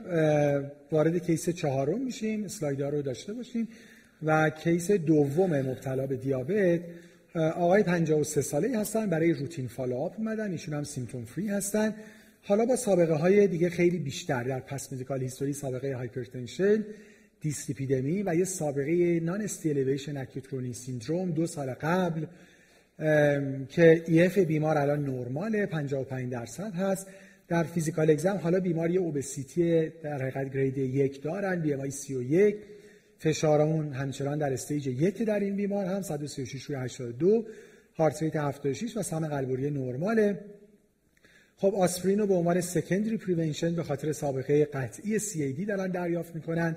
روزوواستاتین دارن دریافت می‌کنن. متوپرولول با توجه به اون سابقه و خب سابقه hypertension و همینجور والسارتان. در آزمایششان همه چی نرمال هست. تستای abnormal ما حالا علاوه بر profile lipid که دادیم ما الان یه FPG 180 داریم و یه A1C 7.8 درصد. و approach مون حالا من برای اینکه از case قبل در حقیقت این مطلب گول رو در حقیقت بیاریم به این case چیزی که برداشت کردم ما دو تا جاد ما آقای 53 ساله داریم. خب درسته که بالاخره بیماری vascular پیدا کردن. اما خب بالاخره در حقیقت میان سالن. حالا ما خیلی complication های زیادی هنوز نداریم. نمی‌دونم من باشم میگم هفت که قطعی. حالا به شیش هم اگه رسیدیم یعنی اون بحثی که شما گفتین چون نگران hypo با خیلی از داروها دیگه نیستیم. و خب بیمار در حقیقت new case هم هستن. ما فرض رو به این می‌ذاریم که در حقیقت این تست تکرار شده و ما بر اساس هم بر اساس FPG و هم بر اساس A1C الان یه overt diabetes داریم درست. خب در واقع case قبلی آدم دیابتی بود که متفورمین می‌خورد. می‌دونست ریسک دیگه ای نداشت. حالا وارد قسمت دیگه و قسمت مهمتر اصلا category دیابت میشیم. چیزی که باعث شده دنیای دیابت و درمان و همه این چیزا تغییر کنه اینه که ما الان می‌دونیم که راجع به ASCVD می‌تونیم دخالت کنیم. در واقع می‌خوایم guideline را با هم یه مرور کنیم حرفای جلسه پیشامون رو بیاریم و یادآوری مجدد. من میرم سراغ حالا guideline ی که انجمن دیابت آمریکا داره و به reference های دیگه هم اشاره خواهم کرد. سعی می‌کنم خیلی زیاد رو اسلاید صحبت نکنم در واقع. همه اینها تو session های قبلی گفته شده آفلاینش فکر می‌کنم در دسترس هست و خب هر کی detail بیشتر با تمرکز بیشتر بخواد اونجا امکانش هست. اوورویو رو با هم فقط مرور کنیم که بعد بتونیم به case برگردیم. این جدول شلوغ همیشه یادم باشه اون بالا و راستش رو اول ببینیم. اون بالا و راست به من میگه که برای تصمیم گیری به فاکتورهای مختلف نگاه کن بیمارتو ببین شرایطش رو ببین سواد صحبت shared decision making و هفت قسمتی که کنارش نوشته میگه پلن بذار وقتی پلن می‌ذاری اون پلن رو follow کن. اگه به نتیجه رسیدی فبها المراد. اگه نرسیدی راه تو عوض کن. معلوم نیست تنها تصمیمی که گرفتی تنها تصمیم درست باشه. به حال این تیکه فراموش نشه. اون practice ی قدیم ترا بود که من پزشک نسخه می نوشتم می‌گفتم همین است که است. واقعش اینطوری نیست. الان تنوع داروها زیاده راه های مختلف approach زیاده و مهم اینه که اون راه به سرانجام برسه. بعد اون وسط وسط شبی نوشته داره که چون کوچولو من بزرگش می‌کنم میگه حواست باشه goal of care چیه؟ اول این complication رو بگیری. complication میشه تو دیابت میشه میکرو و میشه macro. micro ش رو از قبل می‌دونستیم از 20 چند سال پیش از سال 93 که ما اگه قند بیاریم پایین A1C بیاد پایین تر microvascular کم میشه. ماکرو رو هم خب توی از سال 2015 به این ور با داروهای جدید امپاگلیفلوزین لیراگلوتاید و خانواده هاشون در واقع ما تو ایران این دو تا رو داریم این رو می‌دونیم که الان می‌تونیم secondary prevention و حتی شاید primary prevention داشته باشیم. و قسمت دوم هم که یادمون نره optimize quality of life رو این من تاکید دارم که در انتخاب داروها تو shared decision making به اینش باید دقت کنیم. و قسمت بعدی هم میگه اینرسی درمان و مراقب باش. توی همه قسمت chronic disease ها اینرسی درمان خیلی آزاردهنده است و outcome رو بدتر می‌کنه. در دیابت هم بسیار شایعه که امروز مریض کنترلش خوب نیست. شما می‌خوای درمانش رو تشدید کنی. و مریض مقاومت داره. لاجرم ناخودآگاه که حالا دکتر این بارم صبر کن و یه وقتای ما کوتاه میایم. این سه ماه من کوتاه میام. بعد مریض A1C ش بده میره پلو همکار من. سه ماه هم اون کوتاه میاد سه ماه هم اون یکی. می‌بینی مریض دو سال سه ساله با شرایط بد داره میگرده. همه هم فهمیدن بده ولی هیچی عوض نشده. پس این تیکه رو هم مراقب باشیم. حالا بریم جدول خودش رو ببینیم دوباره از اون بالا. خط اول همونطور که فرمودید اکثر صاحب نظرها و انجمنها و guideline میگن متفورمین بده. فرقی که الان ایجاد شده من الان با guideline ADA میگم و بعد با guideline همکارای قلبم که session session اونهاست اشاره خواهم کرد میگه متفورمین خط اول بده. ولی یادت باشه سه تا سوال رو بکنی ببینی مریضت از نظر قلبی ASCVD و مغزی و vascular از نظر heart failure و از نظر CKD اوضاعش چطوره. سه تا category رو همون اول بپرس و اون box آبی رنگ بسیار بسیار بسیار مهمه. در practice من و همکارهای غددی هم بسیار missed میشه هنوز. یعنی هنوز ملکه ذهن نشده. که تو این سه سوالو که می‌کنی و تصمیم می‌گیری جدا از این باشه که آیا مریضت متفورمین گرفته یا نگرفته؟ آیا به A1C goal ش رسیده یا نرسیده؟ و آیا گلش اصلا چی چی بوده؟ یعنی این سه تا انقدر مهمن که اگر هر کدومشون وجود داشته باشه ما باید یه اکشن جدید بگیریم که الان راجبش صحبت می‌کنیم. چه متفورمین دارد چه ندارد. این خیلی خیلی خیلی مهمه. قسمت اول ASCVD که میگه اگه مریض تو ASCVD داشته مثل همین مریض که دو سال پیش داشته یا اگه مالتیپل ریسک فاکتور داره که البته اینجا اجماع دیگه نیست ذره تفاوتایی هست تو تعریف های ریسک مثلا ADA داره میگه اگه سن مریضت بالای 55 و تو کاراتیدش یا تو انداماش 50 درصد تنگی داره یا اگر اکوش کردی LVH داره اینو بگیر های ریسک تعریف های دیگه های ریسک رو هم بعدا میام میگم. به هر حال اگر جزء کاتگوری ASCVD داشتن یا های ریسک بودنش بود دو تا دارو بعد باز می‌خوام از ایران حرف بزنم چون وقتمون کمتره. یا لیراگلوتاید از داروهای ایران یا امپاگلیفلوزین یکیش یا هر دوش. باید به مریض داده بشه. چرا؟ چون می‌تونه outcome و کم کنه. چون می‌تونه یه درصد قابل توجهی 14 درصد three-point MACE رو کم کنه. این اعداد قبلا گفتیم. 38 درصد می‌تونه خود cardiovascular death رو کم کنه و دلیلی برای اینکه ندیم نداره. بازم تاکید دارم چه متفورمین گرفته چه نگرفته. چه تو گل هست چه نیست. ما باید یکی از اینها رو یا دوتاشو بهش بدیم. سوال بعدی heart failure ه. حالا تو این اسلاید و فعلا در guideline ها reduced ejection fraction ه ولی می‌دونیم که دو سه ماه قبل مقاله preserved EF هم اومد و حتما سال آینده این guideline ها عوض میشه. پس اگر مریض من ejection fraction پایین دارد عملا باید برم اینجا بهش امپا بدم. تو اون قبلیه می‌گفت یا امپا یا لیرا. اینجا fix میگه امپا برای اینکه اثبات شده هست که امپا می‌تونه heart failure مریض رو کمتر کنه. این که من اسم امپا رو میارم چون ما داپا و کانا رو فعلا نداریم. و سوال سوم که خیلی مهمه و بازم حتی از دوتای قبلی بیشتر missed میشه از نظر من اوضاع کلیویه کلیوی دو تا قسمت داره. یکی GFR شه CKD stage 3 یعنی GFR که زیر 60 و بالای سی باشه. و یکی دیگه پروتئینوریه حالا چه میکرو چه به خصوص ماکرو اگه باشه. اگر قصه قصه پروتئینوری باشه box اصلی که اون بالا هست در واقع میگه به این باید تو بیه امپا بدی در بین دو خانواده. اگر نشد یا اگه دادی نتیجه نگرفت بعد حالا می‌تونی لیرا هم بیای بدی. ولی اگر که نه پروتئینوری ندارد فقط GFR پایینه؟ چون می‌دونیم که stage 3 CKD risk factor برای ASCVD آینده هست. مثل همون box اول مثل ASCVD ها میگه یا امپا یا لیرا یا هر دو با هم. پس approach سه‌گانه که همیشه در هر بیمار دیابت یادمون باشه. اگه دو سال بیمار خودمه قبلا ASCVD نداشته حالا اومده استنت براش گذاشتن من باید دوباره بازبینی کنم دوباره پروندم رو نگاه کنم. فقط A1C ت خوب آفرین برو معنی نداره. یکی از این داروها رو بیمار باید بگیره. اگه شما به من گفتی مریض heart failure ی شده به هر علتی اگر من به مریض دیابتی امپا ندم خطا کردم.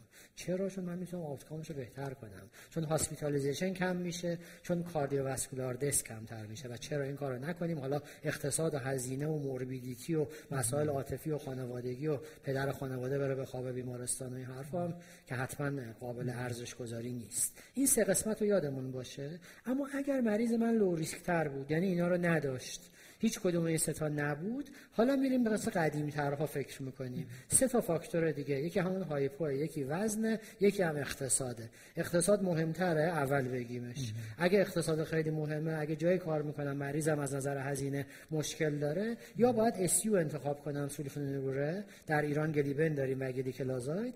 و خب واضح تمومش کنیم بگم گلیکلازاید بدیم گلیبن ندیم. چون گلیبن هفت برابر گلیکلازاید hypo داره. چون گلیکلازاید MR داریم که single daily میشه داد. hypo ش کمتره چاق کمتر می‌کنه و بهتره.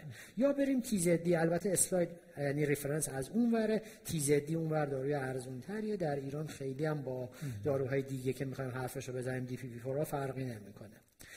فاکتور دیگه که بهش نگاه کنیم در غیاب اون سه تا فاکتور اولی که گفتم یعنی اگه قلب چیزی نبود اگه heart failure نبود. اگر رنال فیلر پروتئینوری نبود کاست بهش فکر کنم بعد بیام وزن رو نگاه کنم. اگه مریض من اوورویت یا آبیسه که اکثر مریضا هستن 70 درصد دیابتی ها هستن از این دیدگاه دارویی رو بدم که چاق نکنه یا اگه می‌تونه لاغر کنه. کی لاغر می‌کنه؟ امپاگلوفروزین لیراگلوتاید. یعنی توی ASCVD به اینا رسیدیم. توی رنال فیلره به اینا رسیدیم این برم داریم به اینجا می‌رسیم چون اینا می‌تونن ویت لاس بدن اگه اینا رو نتونستیم بدیم لاقل چیزی بدیم چاقش نکنه میشه DPP4 و اگر هیچ کدوم اینا نشد میمونه TZD و SU و انسولین خط آخر و فاکتور آخر که بهش فکر کنیم و بعد همه اینا رو تو در ذهنمون جمع کنیم مثل کاری که اون case اولیه کردیم خانم low risk ه hypoglycemia که کاملا مهمه میشه همه چی به جز SU آفرین همه چیز غیر از اونا و پس وقتی نگاه می‌کنیم تقریبا تو خط بالای همشون غیر از قصه cost ما امپا و لیرا رو داریم اینجا. یعنی یه جوری پزشکی دیابت به نظر میاد خواهی نخواهی داره به این سمت میره. حالا یا برای اینکه چاقش نکنه و هایپو نده یا لاغرش کنه یا برای خطرهای قلب و ریه و قلب و کلیه و هارت فیلر که درصد بسیار زیادی از بیمارها بالاخره یکی از اینها رو دارن.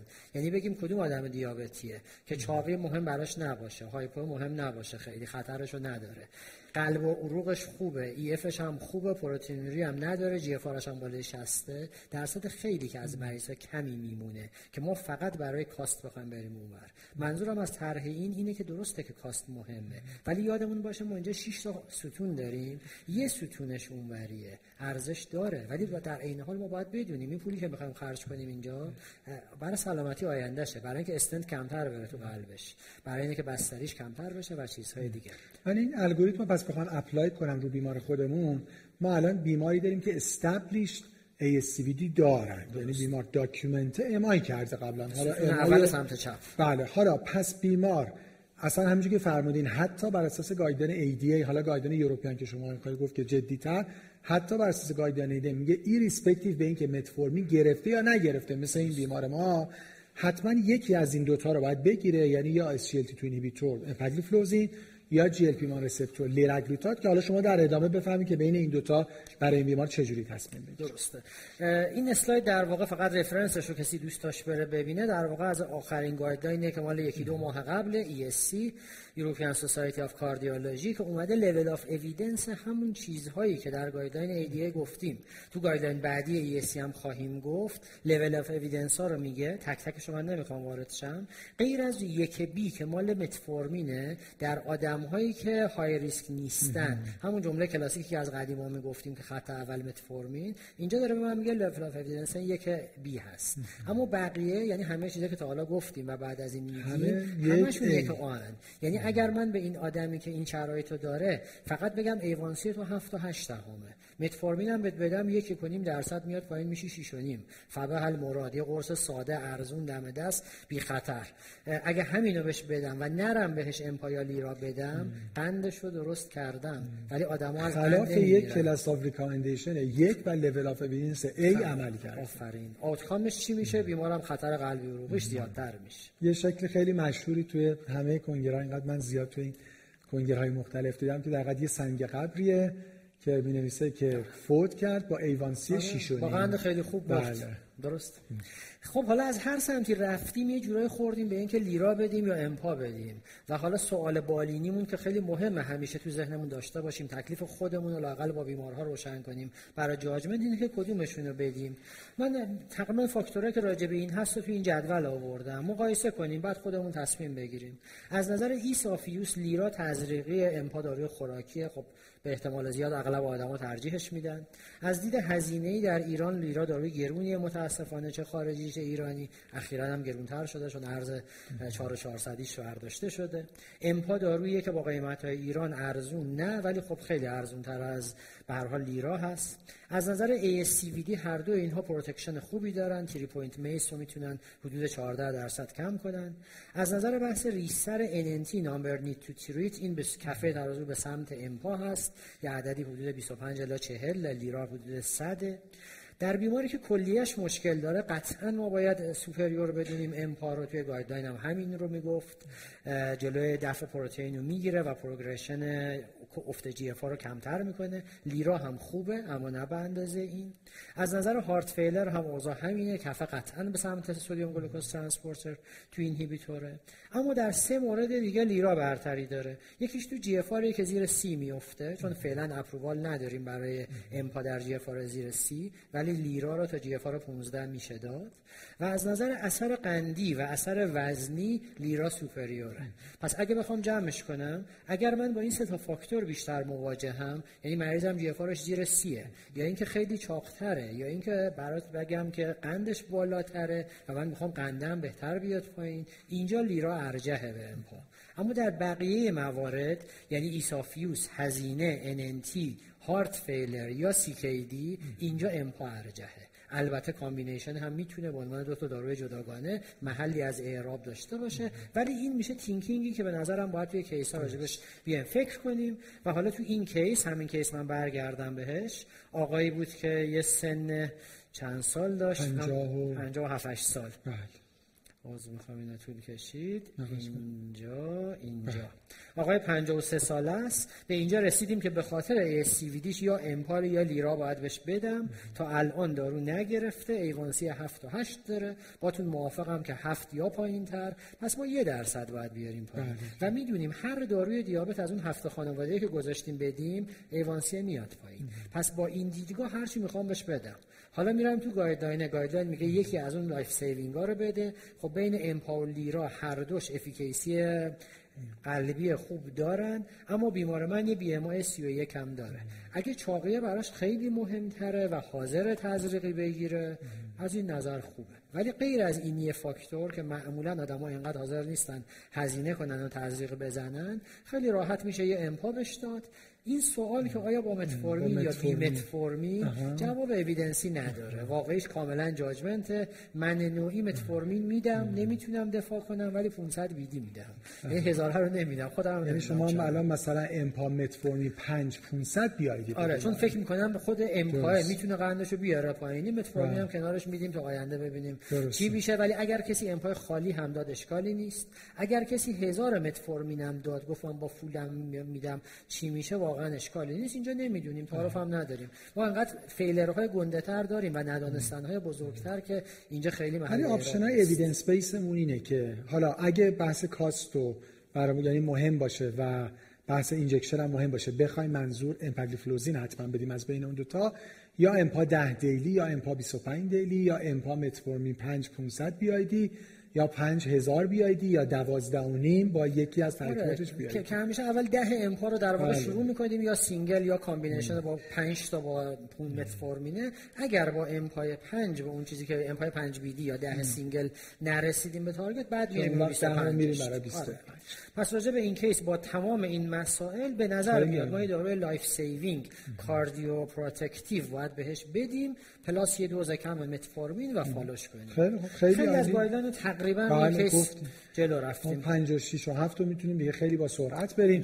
case پنجممون آقای 71 ساله ای هستن برای routine follow-up اومدن symptom free سابقه تایپ 2 diabetes hypertension dyslipidemia ایشون هم established CAD دارن. ST elevation MI 10 سال قبل case HFrEF هستن یه heart failure with reduced EF دارن. و به جهت دارویی آسپرین ریواروکسابان دونیم BID یعنی dual pathway inhibition دارن می‌گیرن با توجه به اینکه خب هم CAD دارن و هم سابقه دیابت و heart failure reduced EF این انتخاب خیلی خوبی بوده یعنی بیمار include در مطالعه COMPASS هست. کارودیلول لیزینوپریل اپلرنون به جهت درمان heart failure و ischemic heart disease خیلی درمان خوبی دارن می‌گیرن. و روزواستاتین حالا ما وارد دیگه دوزاش نشدیم چون مباحث قلبیشو نمی‌خوایم review کنیم. ولی فکر می‌کنم دیگه همه موافقن به جهت درمان دیابت درمان خوبی نمی‌گیرن. سیتاگلیپتین 100 میلی گرم daily متفورمین 1000 میلی گرم و گلیبنکلامید 5 میلی گرم BID حالا چرا همش میگم خوب نیست؟ جلوتر مشخص میشه. بیمار BMI 22 فشارشون در range نرماله. heart rate 55 که برای بیمار heart failure خیلی خوبه. معاینه قلب و ریه هم فعلا نرماله. هموگلوبین 14 و 6 یه FPG 130 داریم و A1C 6 و 9 یعنی بیمار خوبه. آقای 71 ساله با این همه risk factor فکر کنم این 6 و 9 برای ما قابل قبوله. منتظره که اگه 7 من بود اشکال نداره. اشکالی نداشت. ولی این خدای نکرده دور از جونشون همینه که ممکنه بنویسن که died خلاصه with normal A1C خب با یک کراتینین یک و GFR با فرمول MDRD 35 از این نظر میگم که خب دوز نامناسب سیتا داره دریافت می‌کنه. حالا مریض heart failure GFR پایین یه خود متفورمین دادنش سخته و حداقل challenging مریض میکروآلبومینوری هم دارن urine ACR 50 الکترولیت همون خوبه liver enzyme و TFT مون نرماله. اون چیزی که از شما یاد گرفتیم تو case قبل اینکه چقدر خوب داره در حقیقت heart failure و ischemic heart بیمار درمان میشه ولی دیگه حالا بیمار هم هم CAD داره هم heart failure داره هم CKD داره. و چقدر بد که در حقیقت SGLT2 inhibitor نمی‌گیره. دیگه حتما بین این دوتا کفه به سمت SGLT2 inhibitor با توجه به سابقه heart failure reduced EF خب همه همکاران قلب دیگه می‌دونن که اتفاقی که برای SGLT2 inhibitor اومد که در guideline اخیر همین یک ماه قبل اصلا جزء درمان استاندارد heart failure شد. یعنی بیمار دیابت هم که نداشت الان باید 10 میلی گرم امپاگلیفلوزین می‌گرفت. اینقدر برای قلبی ها مهم بوده که threshold از 30 حتی تا 20 هم برای GFR آوردن. خب اونو میدیم بهش. آقای دکتر جاهد شما بقیه‌شو ببین چیکار کنیم الان. بله در واقع رو همین شکل مریض دو یا سه قسمت تا سه قسمت اون رو چپ بله. هم داره. همونطور که فرمودید یه دارویی که اینها رو safe کنه باید بهش بدیم و چون heart failure داره قطعا باید sodium glucose transporter two inhibitor یا امپا رو بگیره. امپا می‌تونه هم به دفع پروتئینش کمک کنه هم سرعت کاهش GFR رو نگه داره هم احتمال ای سی شو کم کنه. پس اینو که باید بهش بدیم. کجاها اشکال داشتیم؟ همونطور که فرمودید داره DPP4 می‌گیره که دوزش زیاده. اگه می‌خواستیم DPP4 بهش بدیم لینا انتخاب بهتری بود که کاری با GFR نداره. اگر هم کسی به یه دلیلی می‌خواست سیتا بده باید دوز 25 اینجا انتخاب می‌کرد. ولی من امپا رو که باید براش اضافه کنم. همین الانم هم که A1C 6 و 9 زیادی هم دیگه نمی‌خوایم آن over treatment ش کنیم. اگه من بیام اینجا گلیبن که بدترین داروی دیابت هست توی بین خانواده که ما داریم غیر از تزریق انسولین البته. اگه اینو حذفش کنم که hypo نکنه البته بیمار یه دونه انتظار دارم مثلا A1C. شدن بیشتر شاید بخواد یه درصد بره بالا. حالا از این یه درصده نیم درصدش که بره بالا. چی میشه؟ الان 6 و 9 درصد. 7 8 هم که امپا میاره پایین. آفرین. یعنی من این اگه گلیبنش رو بردارم این امپا جاش بذارم از نظر A1C مشکلی نخواهم داشت. می‌تونم بیام اون سیتاش هم تبدیل کنم به لینا. لینا هم بذارم تنگ دل امپا بکنم. یه قرص با هم دیگه. یه قرص بخوره. 5 میلی لینا. 10 میلی امپا داشته باشه. هیچ barrier ی هم از نظر GFR یعنی نداره. 5 BID آره متفورمین هم به شرط اینکه heart failure ش decompensated نباشه که شما کمکمون آره. می‌کنید بگین دیتوریه می‌تونم برای راحت کردن adherence ش حتی یه دونه هزار XR بهش بدم. یعنی یه دونه قرص متفورمین extended release یا XR بخوره یه دونه هم قرص امپا و لینا بخوره. یعنی خب GFR هم دیگه خیلی باید close follow کنیم. close follow زیر سی هم اگه افتاد. امیدواریم که با دادن. امپا این حتی بهتر هم بشه. close follow-up اتون موافقم ولی الان مریض داره چند تا قرص می‌خوره؟ دو تا گلیبن دو تا متفورمین یه دونه سیتا. پنج تا قرص. داره می‌خوره. به علاوه یه خروار داره روی قلبیش. من پنج تاشو می‌تونم بکنم دو... میشه دو تا قرص حتی. البته یه extended release هزار آره یا دو تا لینا. یه دونه امپالینا امپالینا هم در حقیقت single dose یه single در حقیقت 5 10 دقیقه 5 10 میشه دو تا قرص این سه تا از قرصش کم می‌کنم. احتمال hypo ش رو صفر می‌کنم. اوضاع قلبش رو بهتر می‌کنم. حالا یه ذره پول بیشتر هم میده. البته سیتا در ایران گرونتر از لیناس یعنی خیلی هزینه‌ش هم بالاتر نمیره. این اون تیکه practice ه که به نظرم وظیفه ما در هر step نگاه کنیم. اشکال این case ممکنه در عمل این باشه که همکار قلب من نگاه کنه بگه چقدر قشنگ درمان heart failure گرفته. من A1C شو نگاه کنم بگم آفرین دستت درد نکنه. و همون نسخه رو دوتایی بهش بدیم و بهش همون سنگ قبره که گفتید. یعنی دارویی که اینقدر می‌تونه cardioprotective و renoprotective باشه رو نگرفته. و دارویی که ما داریم دارویی که session روش گذاشتیم یک سال حالا ما دیابت داریم. من شما بقیه دوستان اساتید جاهای مختلف راجع به همین حرف می‌زنیم. اما در practice واقعیش اینه که اکثر بیمارهایی که heart failure دارن اکثر بیمارهایی که پروتئینوری دارن اکثر بیمارهایی که stage 3 CKD ان و دیابت دارو رو نمی‌گیرن. نکته که شما هم تاکید کردین این که خیلی هی به cost فکر می‌کنیم. یادمون باشه که این مطالعات cost analysis هم داشته. یعنی درست الان یه خورده داره بیشتر پول مثلا امپاگلیفلوزین میده اما بعدا جلوی hospitalization heart failure که اصلا مهمترین اثرش تو hospitalization heart با این همه گرفتاری و هزینه. و بعد حالا CKD ش CAD ش و به خصوص این حالا یعنی هرچی high risk تر benefit بیمار بیشتر اونم بیمار دیگه از این high risk تر یعنی بیمار سی کی دی هارت فیلیر سی ای دی و این مطالعات cost effectiveness هم که بوده در دنیا برای اینها در جاهایی بوده که هزینه خانواده sodium glucose transporter two inhibitor بسیار بالاست. اونها در اونور آب حالا معادل GLP 1 receptor agonist ان من یه عدد کلی بخوام بگم در کشورهای مختلف در ماه هزینه درمان یه چیزی بین 200 تا 500 دلاره. چه برای لیراگلوتاید چه برای امپاگلوفلوزین.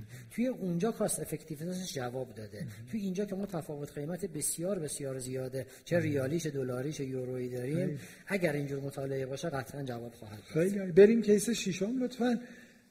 case ششم خانم 62 ساله هستن. برای routine follow-up اومدن. symptom free سابقه تایپ 2 diabetes hypertension دیسلیپیدمی.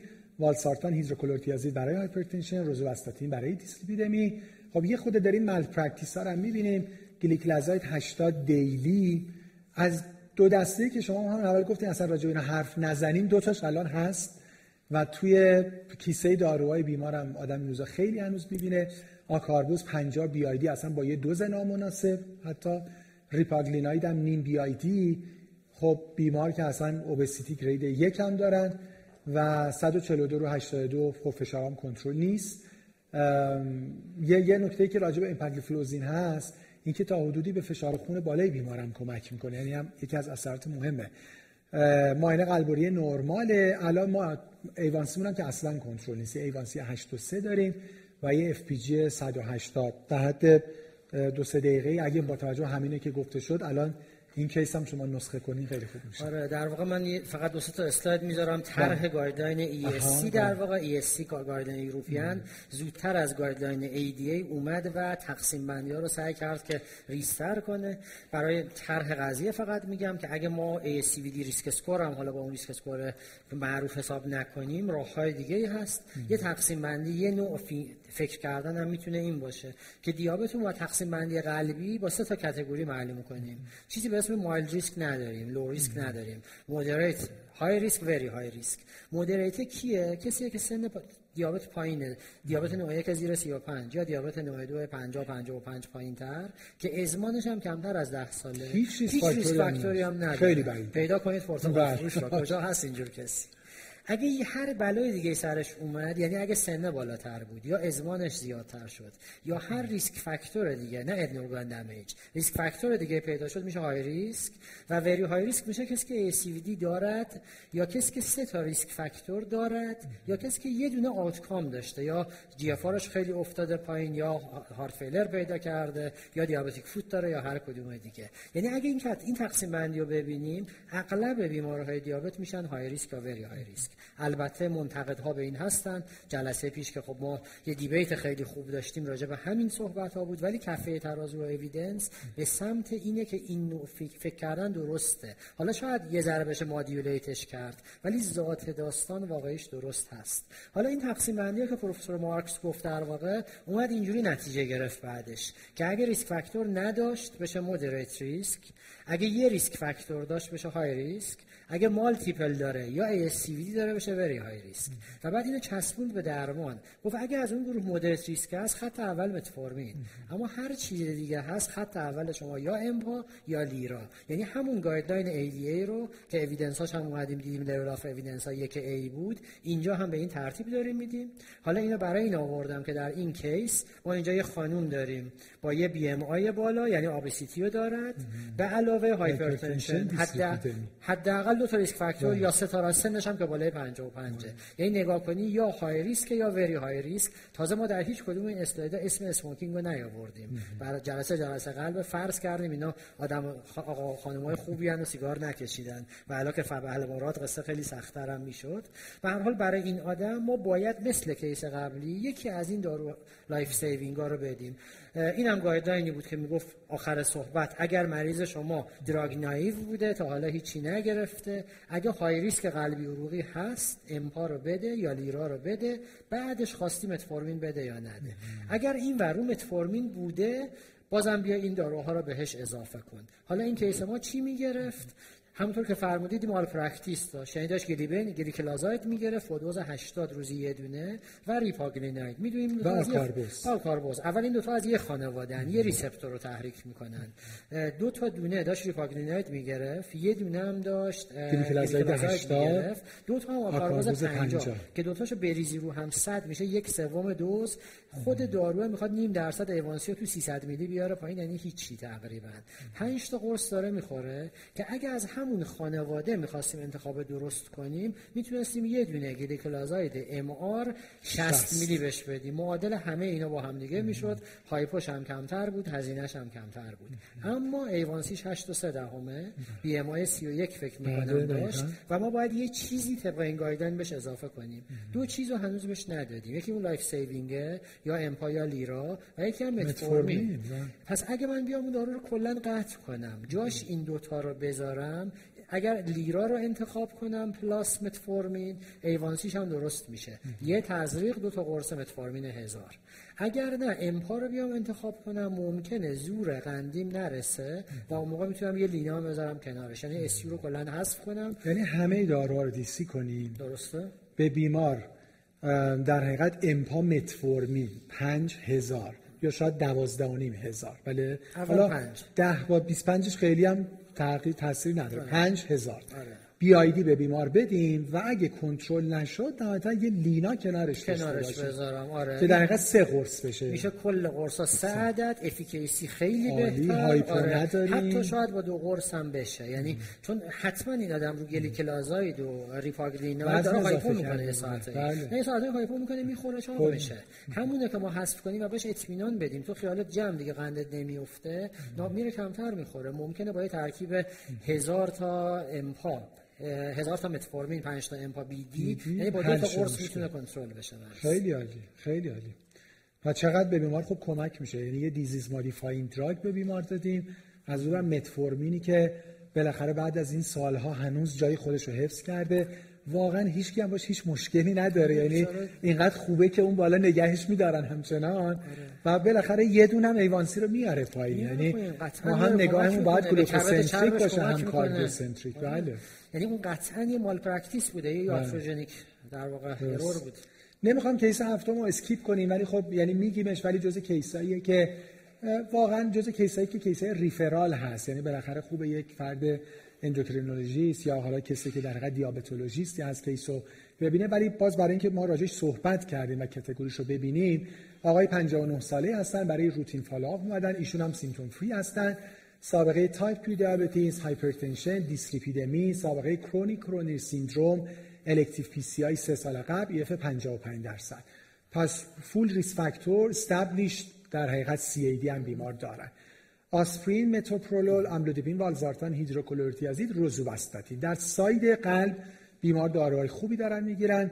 لیناگلیپتین متفورمین دو نیم هزار BID که خب خوبه. و گلیکلازاید هم 60 daily همینجا دیگه یاد گرفتیم که نه این ترکیب خوب نیست. الان بیمار یعنی در حقیقت یک کاری که class of recommendation یک و level of evidence A بوده رو دریافت نکرده. همچنان یعنی همچنان که بیمار BMI 34 دارن یعنی تازه اون دو تا دارو می‌تونست به این داستانم کمک می‌کنه فشار کنترل heart rate 70 و خب A1C هم خیلی بالا 9.1 دهم درصد. و حالا یعنی خب حرف اینه دیگه آقای تجاری. الان ما اگه بگیم خب به این داروها مثلا بیایم امپام 10 حتی 25 اضافه بکنیم. انتظار نداریم این نهو یک اتفاق عجیبی براش بیفته. حالا نهایتا هفت هم هشت هم مثلا بیاره پایین حالا کوتا برسیم به مثلا.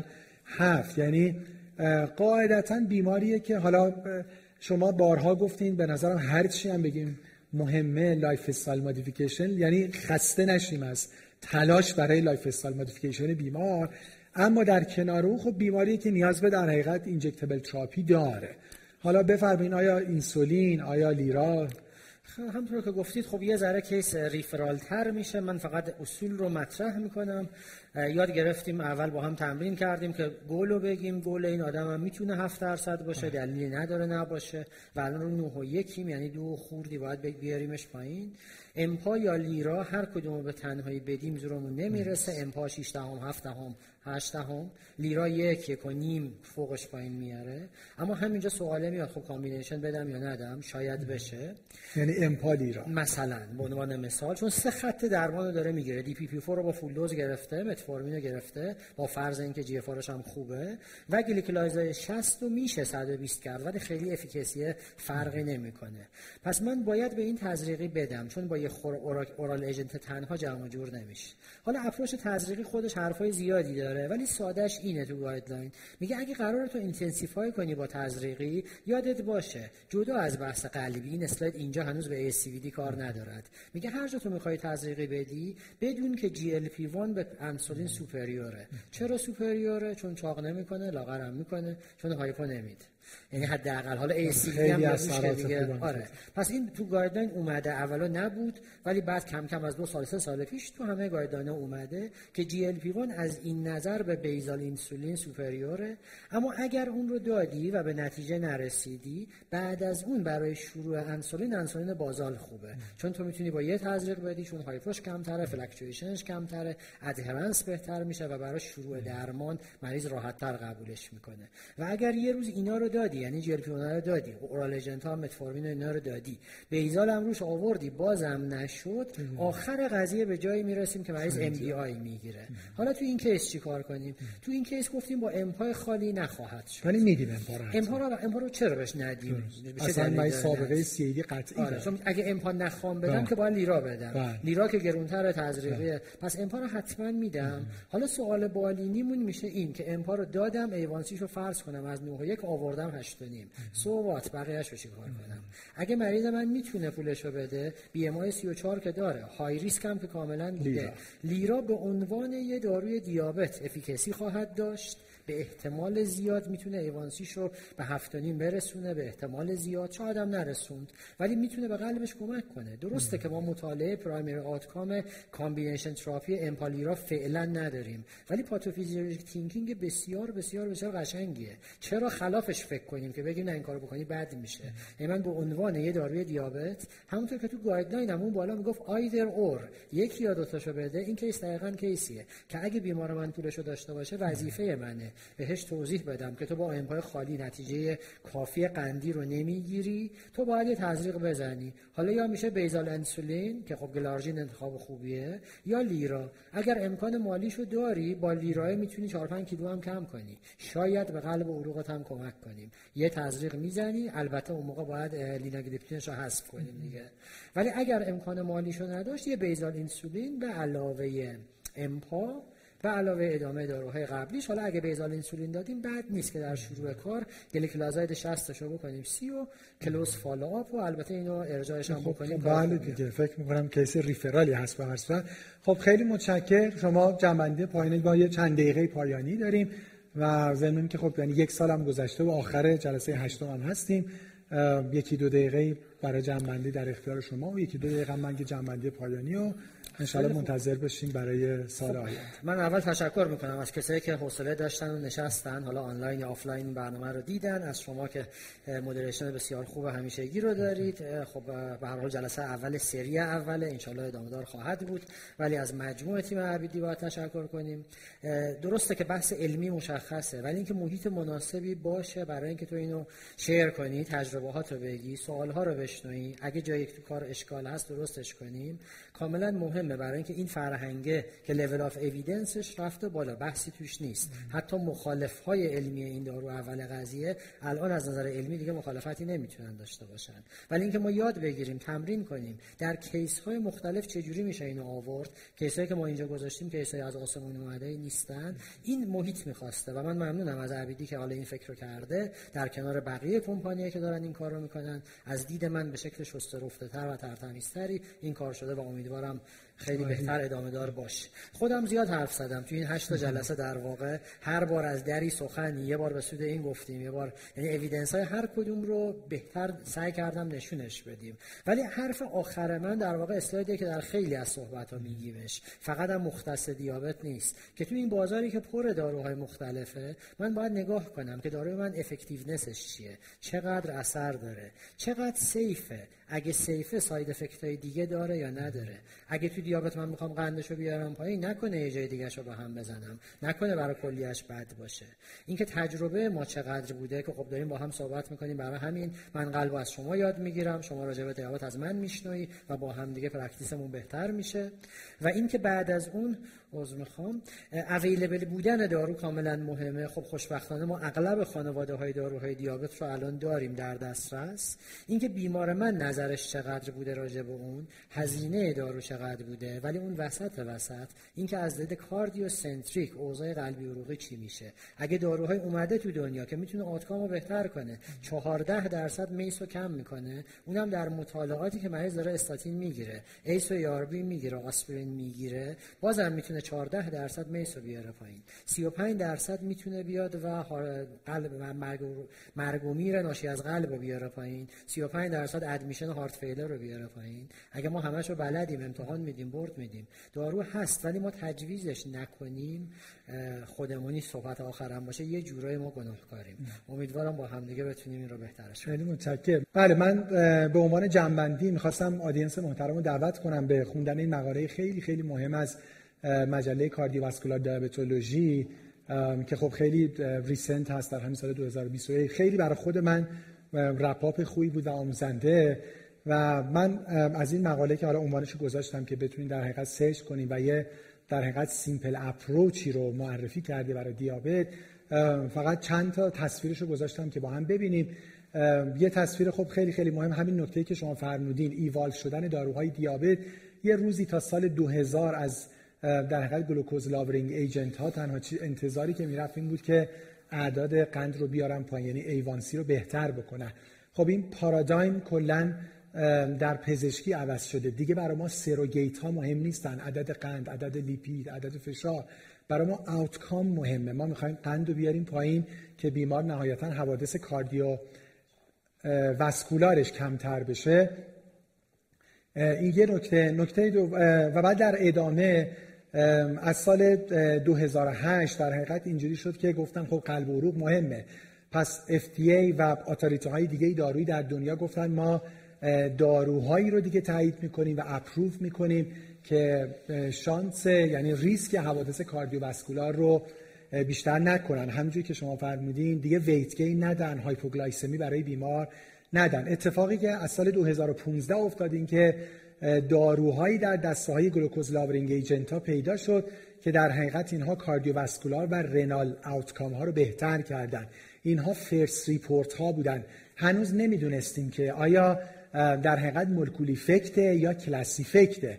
و خب حالا ما در سال 2021 در شرایطی داریم با هم صحبت می‌کنیم که از سال 2020 حالا ما دست داروهایی داریم که اینها علاوه بر اینکه A1C رو خیلی خوب بهبود میبخشن cardiovascular و renal outcome ها هم دارن بهتر می‌کنن و این یک class effect ه و خب شما دیگه شما با detail توضیح دادین که جایگاه SGLT2 ها و GLP-1 receptor agonist ها چه جایگاهی بالایی هست با چه class of recommendation قوی و level of evidence همه A یعنی multiple RCT پشت این recommendation ها هست و نه فقط expert opinion و حالا این اصطلاح خیلی خوب داریم. disease یا diabetes modifying drug ما این اصطلاح مثلا از روماتولوژی خیلی تو ذهنمونه disease modifying drug حالا ما داروهایی داریم که دیابت رو modify می‌کنه و outcome modifying یعنی دیگه فقط این نیست که یه خود قند پایین آورده باشه داره در حقیقت outcome رو بهتر می‌کنه. و حالا simple approach این هست. اولا هر approach ی باید approach ساده ای باشه.